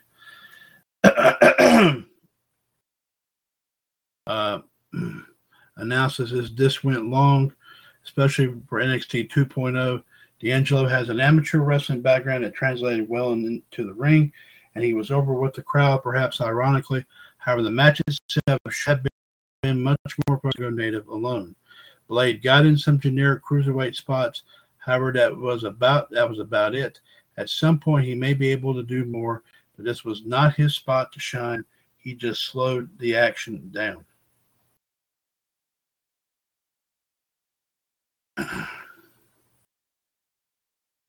Next matchup here, Mei Ying, who had Boa in her corner, took on Indy Hartwell, who had Persia Parodi talked with Indy Hartwell about her honeymoon before they ran to a weird smoke show from Tian She. Joe Gacy talked about showing the world that everyone can win in the ring.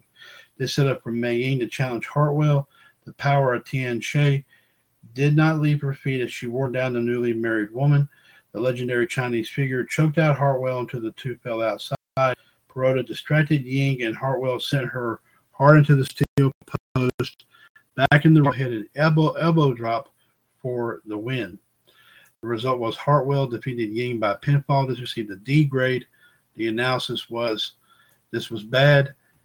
Tian She had one thing left, the mysterious dominance of Ying. That was lost with this result. Of course, Xia Li is on SmackDown, and Ying and Boa are struggling for a shred of relevance that could have meant so much more.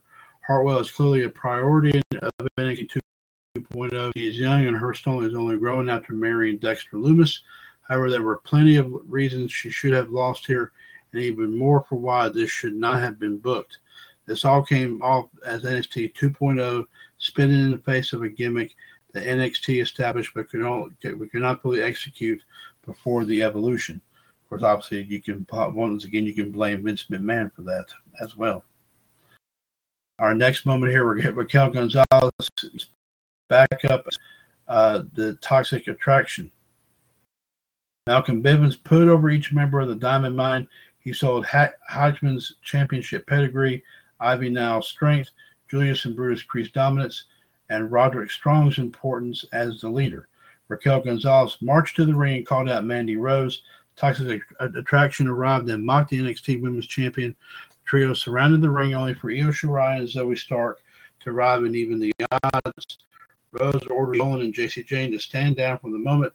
Backstage, Gonzalez told Shirai and Stark that she did not need the help before she was interrupted by Indy Hartwell and Persia Parodi, who wanted a shot at the tag team titles.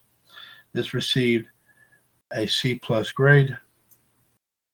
Analysis is, while this segment felt unnecessary to execute on the same episode as Rose's big win over Ember Moon, it was a fine continuation of the key rivalries in the women's division.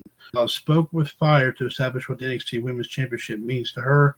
showed absolutely no fear in the wake of overwhelming odds, but also needed help to not get taken out again. Stark and Shirai defeated Toxic Attraction already, but the stable still stands as the strongest team to take the titles off of the NXT Women's Tag Team Champions. And the last match, obviously, of course, NXT Tag Team Elimination Match, MSK defending against Benson, also Grizzly Young Veterans, and also Carmelo and Trick. Wesley and Nash Carter gladly accepted their new challenge, but Grizzly Young Veterans complained about stipulation. It was decided that it should be elimination instead, so there was no doubt on the best team. Josh Briggs and Brooks Jensen dominated the action early, throwing wrestlers into the ring just to beat them up more. Wesley got blind tag into the match and took down Trick Williams with a spine buster, blockbuster combination for the first elimination. SK went to war with the Grizzly Young Veterans. Nash Carter countered James Drake's best offense, laid him out. Zach Gibson saved his partner and hit Carter with Ticket to Mayhem, but Carter was not the legal man. Briggs and Jensen hit a double powerbomb on Gibson to eliminate the Grizzly Young Veterans. With Carter hurt, Lee was left fighting alone. Briggs and Jensen nearly took the win off a double powerbomb, but Carter made the save. Lee then rolled a bomb into a pin for three. Briggs and Jensen shook hands with the champions afterwards, but Imperium struck and laid out MSK. The result, MSK defeated Briggs and Jensen, the Grizzly Young Veterans, and also Carmelo and Trick by pinfall to hold on to the NXT Tag Team titles. This received an A grade. The analysis is this was easily the best part of the show, unsurprisingly, with plenty of time to compete. The tag teams delivered.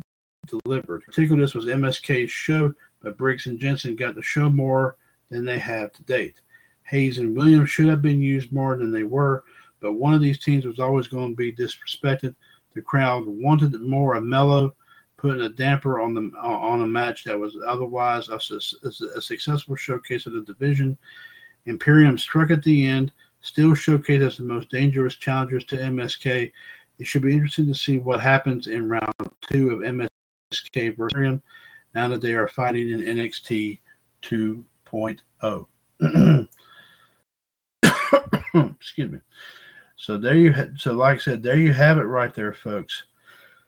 As far as, like I said, the overlining results here the overlining results here, of course, here for NXT 2.0. Ladies and gentlemen, I did happen to notice here while we were, of course, reading this that the Human Suplex Machine, John Gross, has now also left us here for the night. So we do thank you for coming on here, of course, here as well. We will, of course, like I said, hopefully hear from him, of course, tomorrow night on episode number 1051, of course, here of Revolution. Once again, ladies and gentlemen, one more time, 1-605-562-0444. Call our 138-055-pound, 10:35 p.m. Eastern Standard Time. Episode 1050 of Revolution. Mr. WCWUS Chad Henshaw and the Soul Man Justin Lewis Fleming here with you. Justin appears to have probably stepped away for just a brief moment. I don't know what he's doing. He's probably going to go powder his nose. I'm not sure what's going on. But we hope to, of course, hear from him, of course, back here. As we pretty much, like I said, talked about a little bit, talked about a lot of stuff already.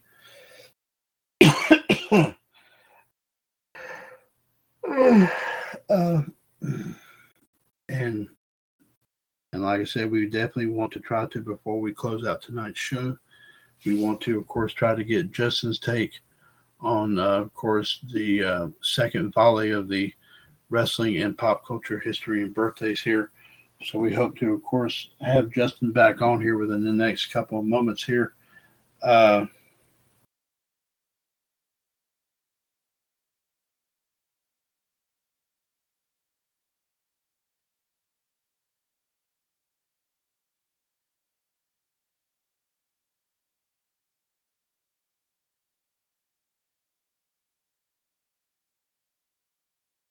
Okay, I think we might have him back now here. Okay.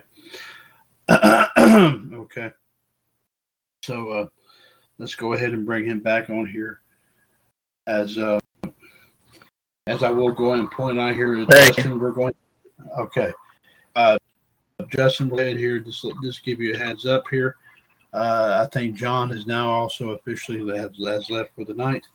So what we're going to go ahead and do is, like I said, before we close out a little bit early here this evening, we're going to, of course, let you go ahead and get your, of course, report on other wrestling and pop culture history and birthdays in for today, October the 5th. So you go ahead and proceed with that here and go ahead and stay here before we, of course, leave for the evening. So please go on right ahead. Yeah. I got something to close the show out with tonight. You know why you're not a horse's ass? 'Cause you're bullshit.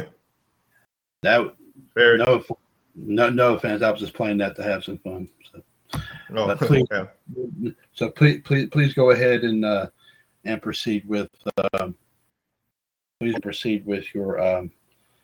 your report here to close out the show for the night.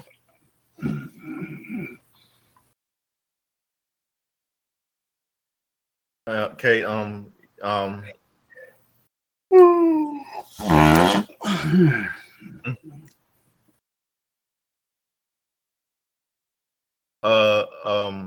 Today is a happy 27th birthday to Kenny Marquez. Very nobody's renamed Jake Atlas. I know John mentioned that, didn't he?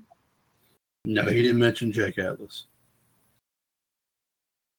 Okay. Today's a happy 30th birthday to the retired German professional wrestler Christian Spett, very known as renamed Freddie Stahl. Happy 34th birthday to Canadian wrestler Evan Adams.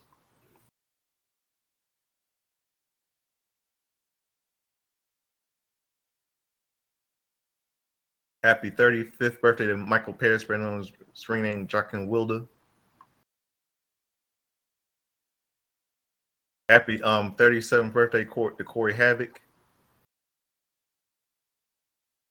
Happy 46th birthday to Shogo Takagi. Is it tight?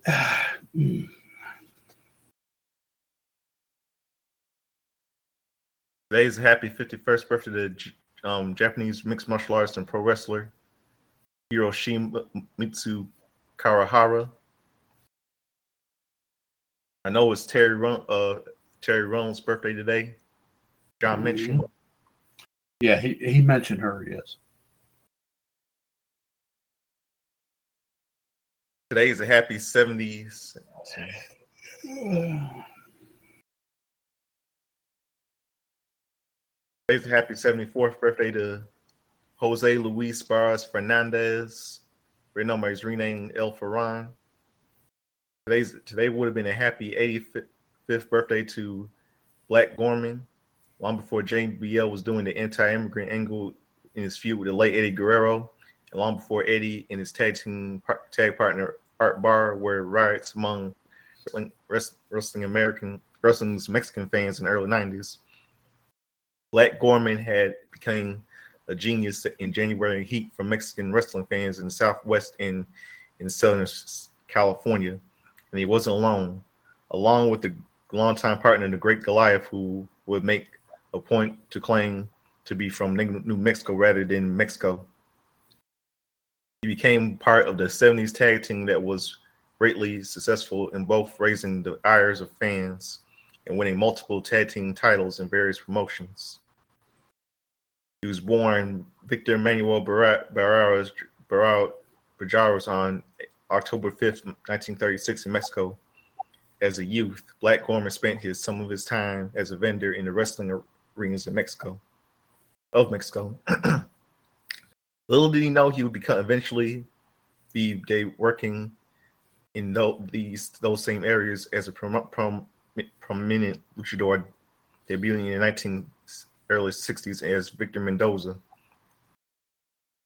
He would wrestle under different identities before setting Black Gorman He would soon find success after defeating Pantera Negra for the Mexican National Heavyweight title on September 6, 1966.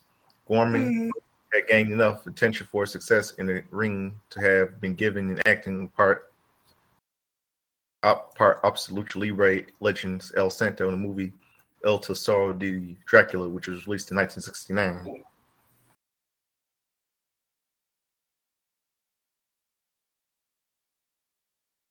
And Chad, he was a really good wrestler. He was Black Gorman.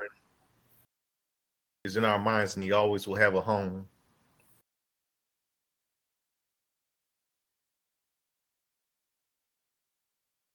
And today would have been a happy 93rd birthday to Benny Matta, wrestling legend of the co-founders of Matta Hills County in Cisterdale, Texas.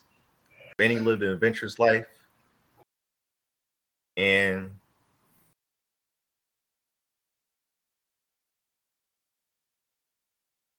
passed away in 1988. His story is told in his latest book, Louisville's Greatest Show, The Story of an Athletic Club. I'm sure you heard of him. Have you, Chad? That name, it does ring a bell, yes. Okay, let's go to some wrestling, today's wrestling history. I'm trying.50 years ago today, in Moline, Illinois, at the Wharton Fieldhouse, promoted by AWA, American Wrestling Association, Bill Robinson beat Blackjack Lanza. AWA Tag Team Champions The Crusher and Red Bastion beat Nick Botwinkle and Ray Stevens. Larry the Axe Hand beat Don Morocco. Dennis Stapp beat Jack Bentz. 50 years ago today, on the match card in Georgia Championship Wrestling, Darryl Cochran and Jerry Oates and Bill White and Joe Turco, Mr. X versus Kublai Khan, Women's World Title, The Fabulous Muda versus Ricky Williams for the title, Southeastern Tag Team Match, Bob Armstrong and El Mongo versus The Assassins, and Moolah has been billed as Women's World Champion since she went versus Judy Grable on April 18, 1956 in Baltimore, Maryland. The Assassins is billed as Southern Tag Team Champions since May 11, 1971. 50 years ago today, in World Class Championship Wrestling, Johnny Valentine versus Jose Lothario, Nick Kuzak, Saba Singh, and Bob Burns versus Toru Tanaka, Thunderbolt Patterson, Bully Wolf, Bronco Lubitsch, and George Holtz.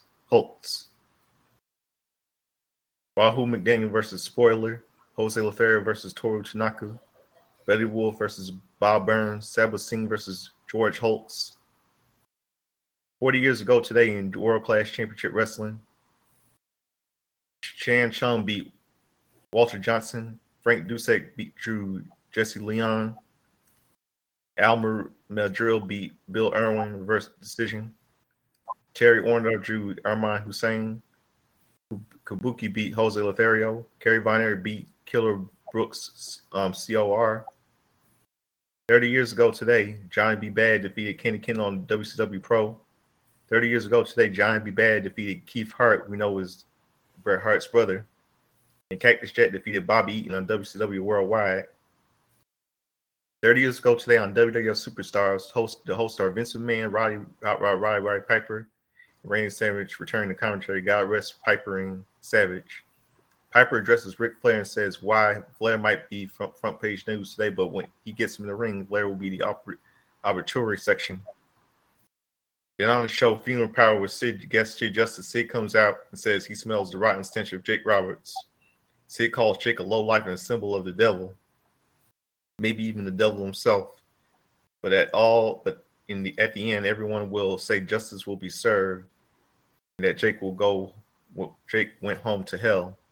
Sid leaves as Savage loves what Sid has said.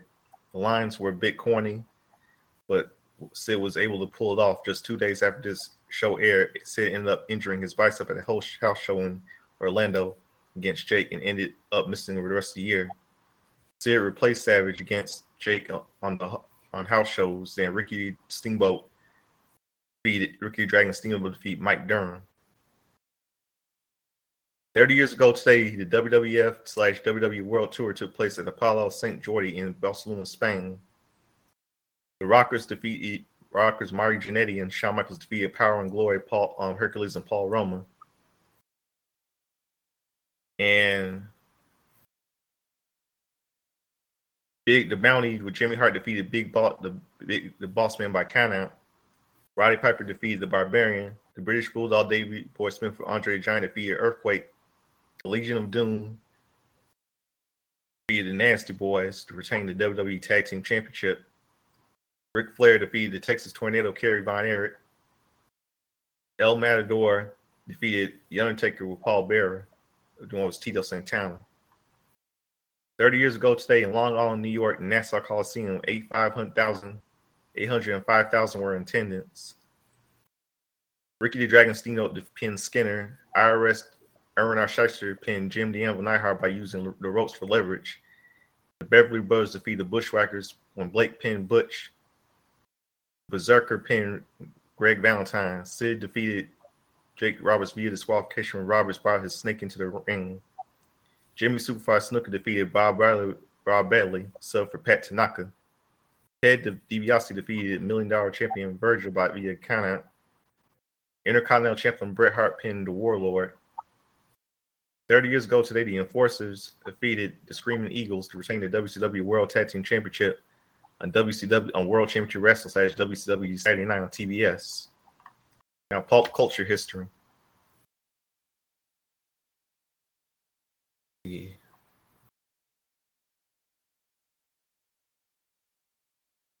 Years ago today in American primetime TV history, ABC aired a made-for-TV film called The Last Child. Movie aired after The Mod Squad, which Michael Cole starred in and stars in this TV film. Let's see, what else?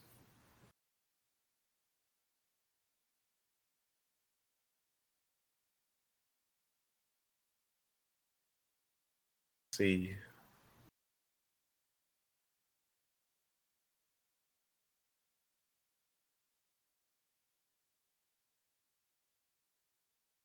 What else are you trying to find?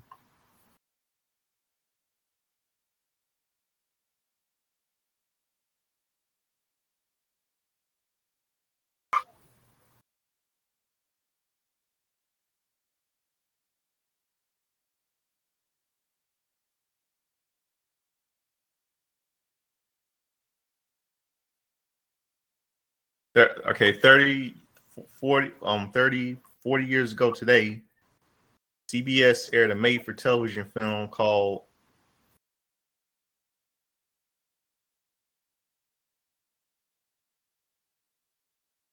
stars Helen Hunt. It's called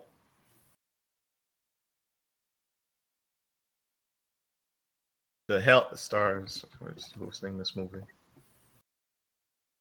The Miracle of Kathy Miller. And on ABC's Monday Night Football 40 years ago today,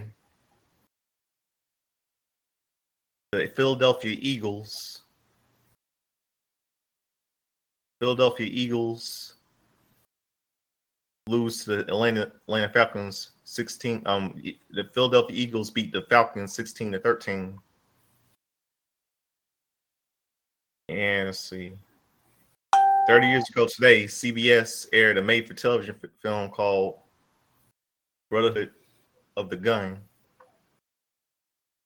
And 20 years ago today,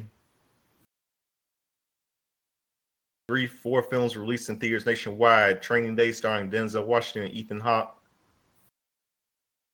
Serendipity starring Kate Beckinsale and John Cusack. Max Keeble's Big Move and Joyride starring the late Paul Walker, Steve Zahn, and Lily Sobieski. And 20 years ago today, The WB aired three new sitcoms. Maybe It's Me, Reba, and Raising Dad. And let's see.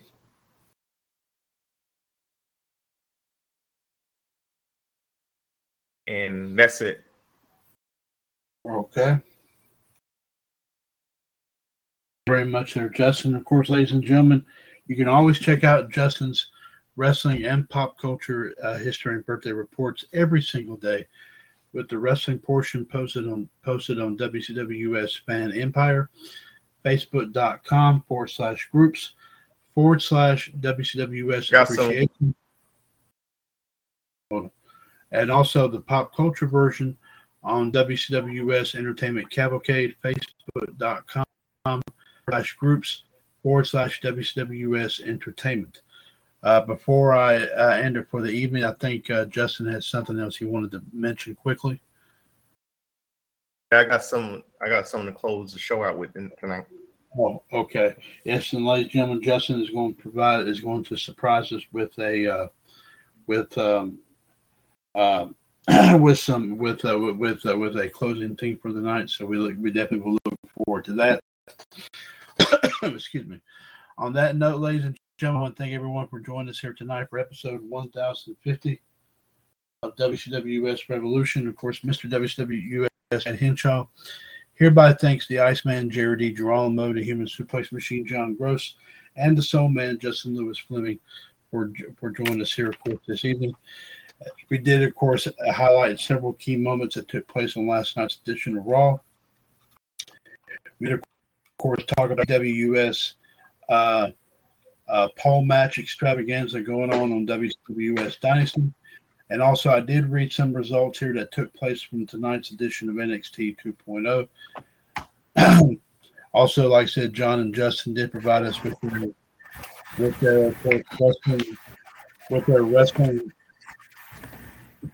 their wrestling and pop culture history and birthday reports. And I, of course, I also provided with wrestling news at 411 Mania.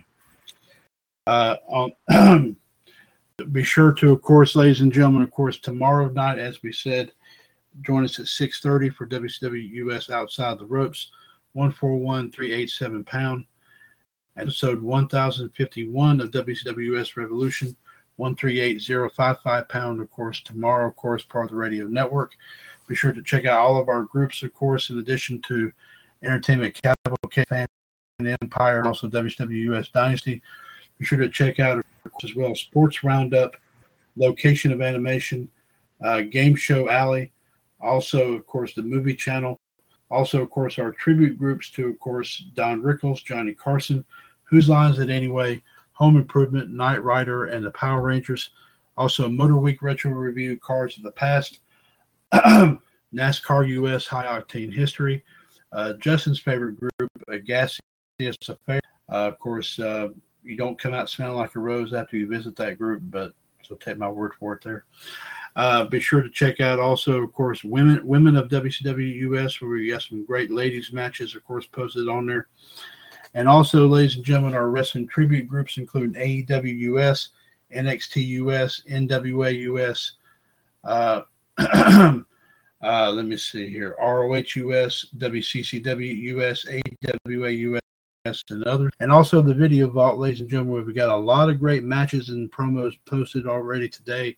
We got several, of course, matches and moments, of course, posted on there right now, even as we speak. So be sure to check out, of course, what we have, of course, listed on there, what we have on there, of course, here today, and place, of course, your thoughts and opinions on everything that we've got posted there, including, of course, a match, including, of course. I believe several matches and moments I have highlighted. We've talked about, of course, from Unforgiven 2005, of course, Carlito versus Ric Flair for the Intercontinental title. Also, I believe, I forget which Cyber Sunday it was, but I just posted this today. It was a Cyber Sunday event in which Randy Orton and Shawn Michaels went one-on-one. Also, of course, let me see. got some WWF moments, I think, some from 1995, also possibly some more from the mid-90s and all that. And some other, of course, unique moments there as well. So be sure to check out all that we've got listed on there right now. But anyway, Revolution episode 1050 is a broadcast of the WCW US Radio Network right here, of course, on TalkShoe.com, where we are, of course, 6 years older and continuing to be older. The network continues to be and will forever remain your wrestling connection. Folks, be sure to continue to play it safe, of course, out there with the situation, of course, here involving the pandemic lingering around. Please play it safe out there. Take every precaution that you feel that it is necessary. And, of course, like I said, ladies and gentlemen, just use your own better judgment and not really listen to everything that the government tells you to do, regardless of whether they got mandated. So use your own thing and just do the best, do everything to the best of your ability, of course, here indeed. But please definitely, of course, stay safe out there. We've heard too many people have passed on as a result of this sad situation, and we want to, of course, like I said, want to try to get over this, of course, before it gets much, much worse. So play it safe out there, folks, here. Until then, ladies and gentlemen, of course, since 2015, your source for everything in the world of pro wrestling, culture, and everything in between. This is, of course, the one and the only, the WCWS Radio Network. And like I said, ladies and gentlemen, to close out Revolution episode 1050 here tonight, Soul Man Justin Lewis Fleming has graciously offered, of course, a closing theme here for the night. Let's see what, of course, what he has in store for us. Justin, please go on right ahead.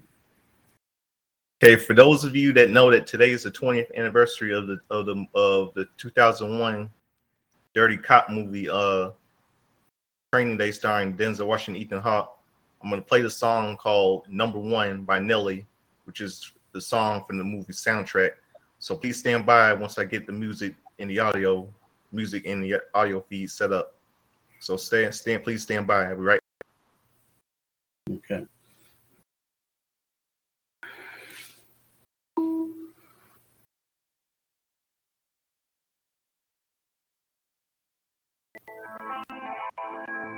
I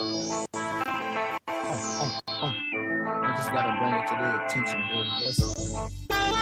You better watch who you're talking about. Running your mouth like you know me. You gon' fuck around and chew out. A show me, get called and show me. Why one-on-one you can't hold me? Your last name was Haynes. Only way you word me out is stitch my name on your pants. No resident of France, but you swear I'm a terrorist. 106 carats, total all that's purpose. Trying to get purpose. My chain to your chain. Sprint a Motorola, no service out of your range. You're out of your brain, thinking I'ma shout out your name. You gotta come up with better ways and actions to get your aim. All that pressure you apply, it's time to ease off. Before I hit you from the blocks, I taking your sleeves off. As much as we lost, it's hard to please, boss. Don't be lying, pitching the grind, suck it up as a loss. Cause your act is right, your whole label is right. Matter of fact, I hold that.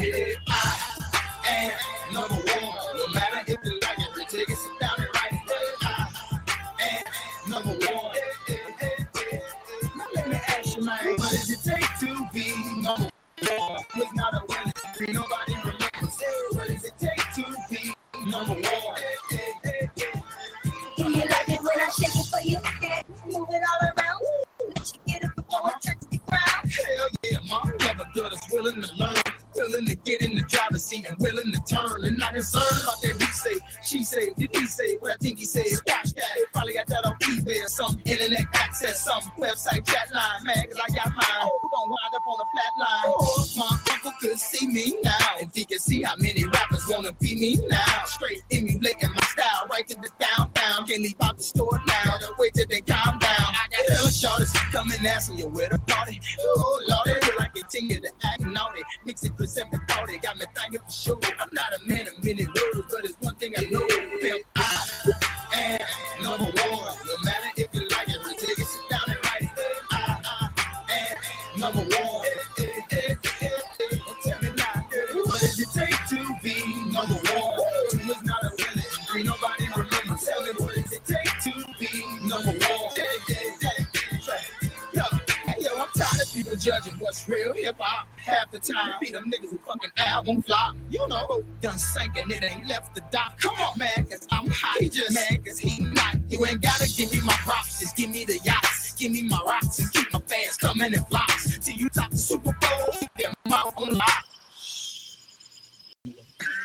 I'm cocky on the mic, but I'm humble in real life. Taking nothing for granted, blessing everything on my life. Trying to see a new life at the top of the roof. It ain't not single, but I speak the truth. I hate the truth. Nelly acting so crazy. Top down, shirt off in the crew, spreading the loot with my family and friends and my closest again. And I do it again. If it means I'm a win, dirty eye, ass number one. No matter if you like it, take it. Sit down and write it. Number one, two is not a legend, three nobody remembers. What it takes to be number one. I am number one. I am number one. What does it take to be number one? Two is not a winner, and three nobody remembers. What it takes to be number one.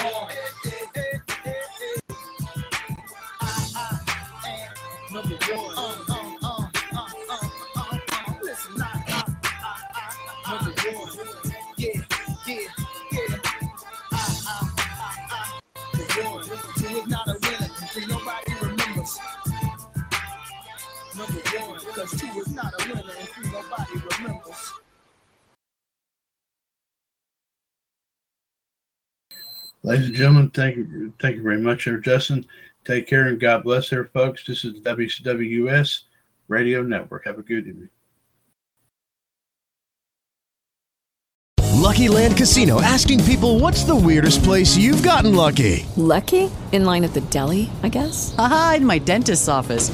More than once, actually. Do I have to say? Yes, you do. In the car before my kids' PTA meeting. Really? Yes. Excuse me, what's the weirdest place you've gotten lucky? I never win and tell. Well, there you have it. You can get lucky anywhere, playing at LuckyLandSlots.com. Play for free right now. Are you feeling lucky? No purchase necessary. Void where prohibited by law. 18+. Terms and conditions apply. See website for details.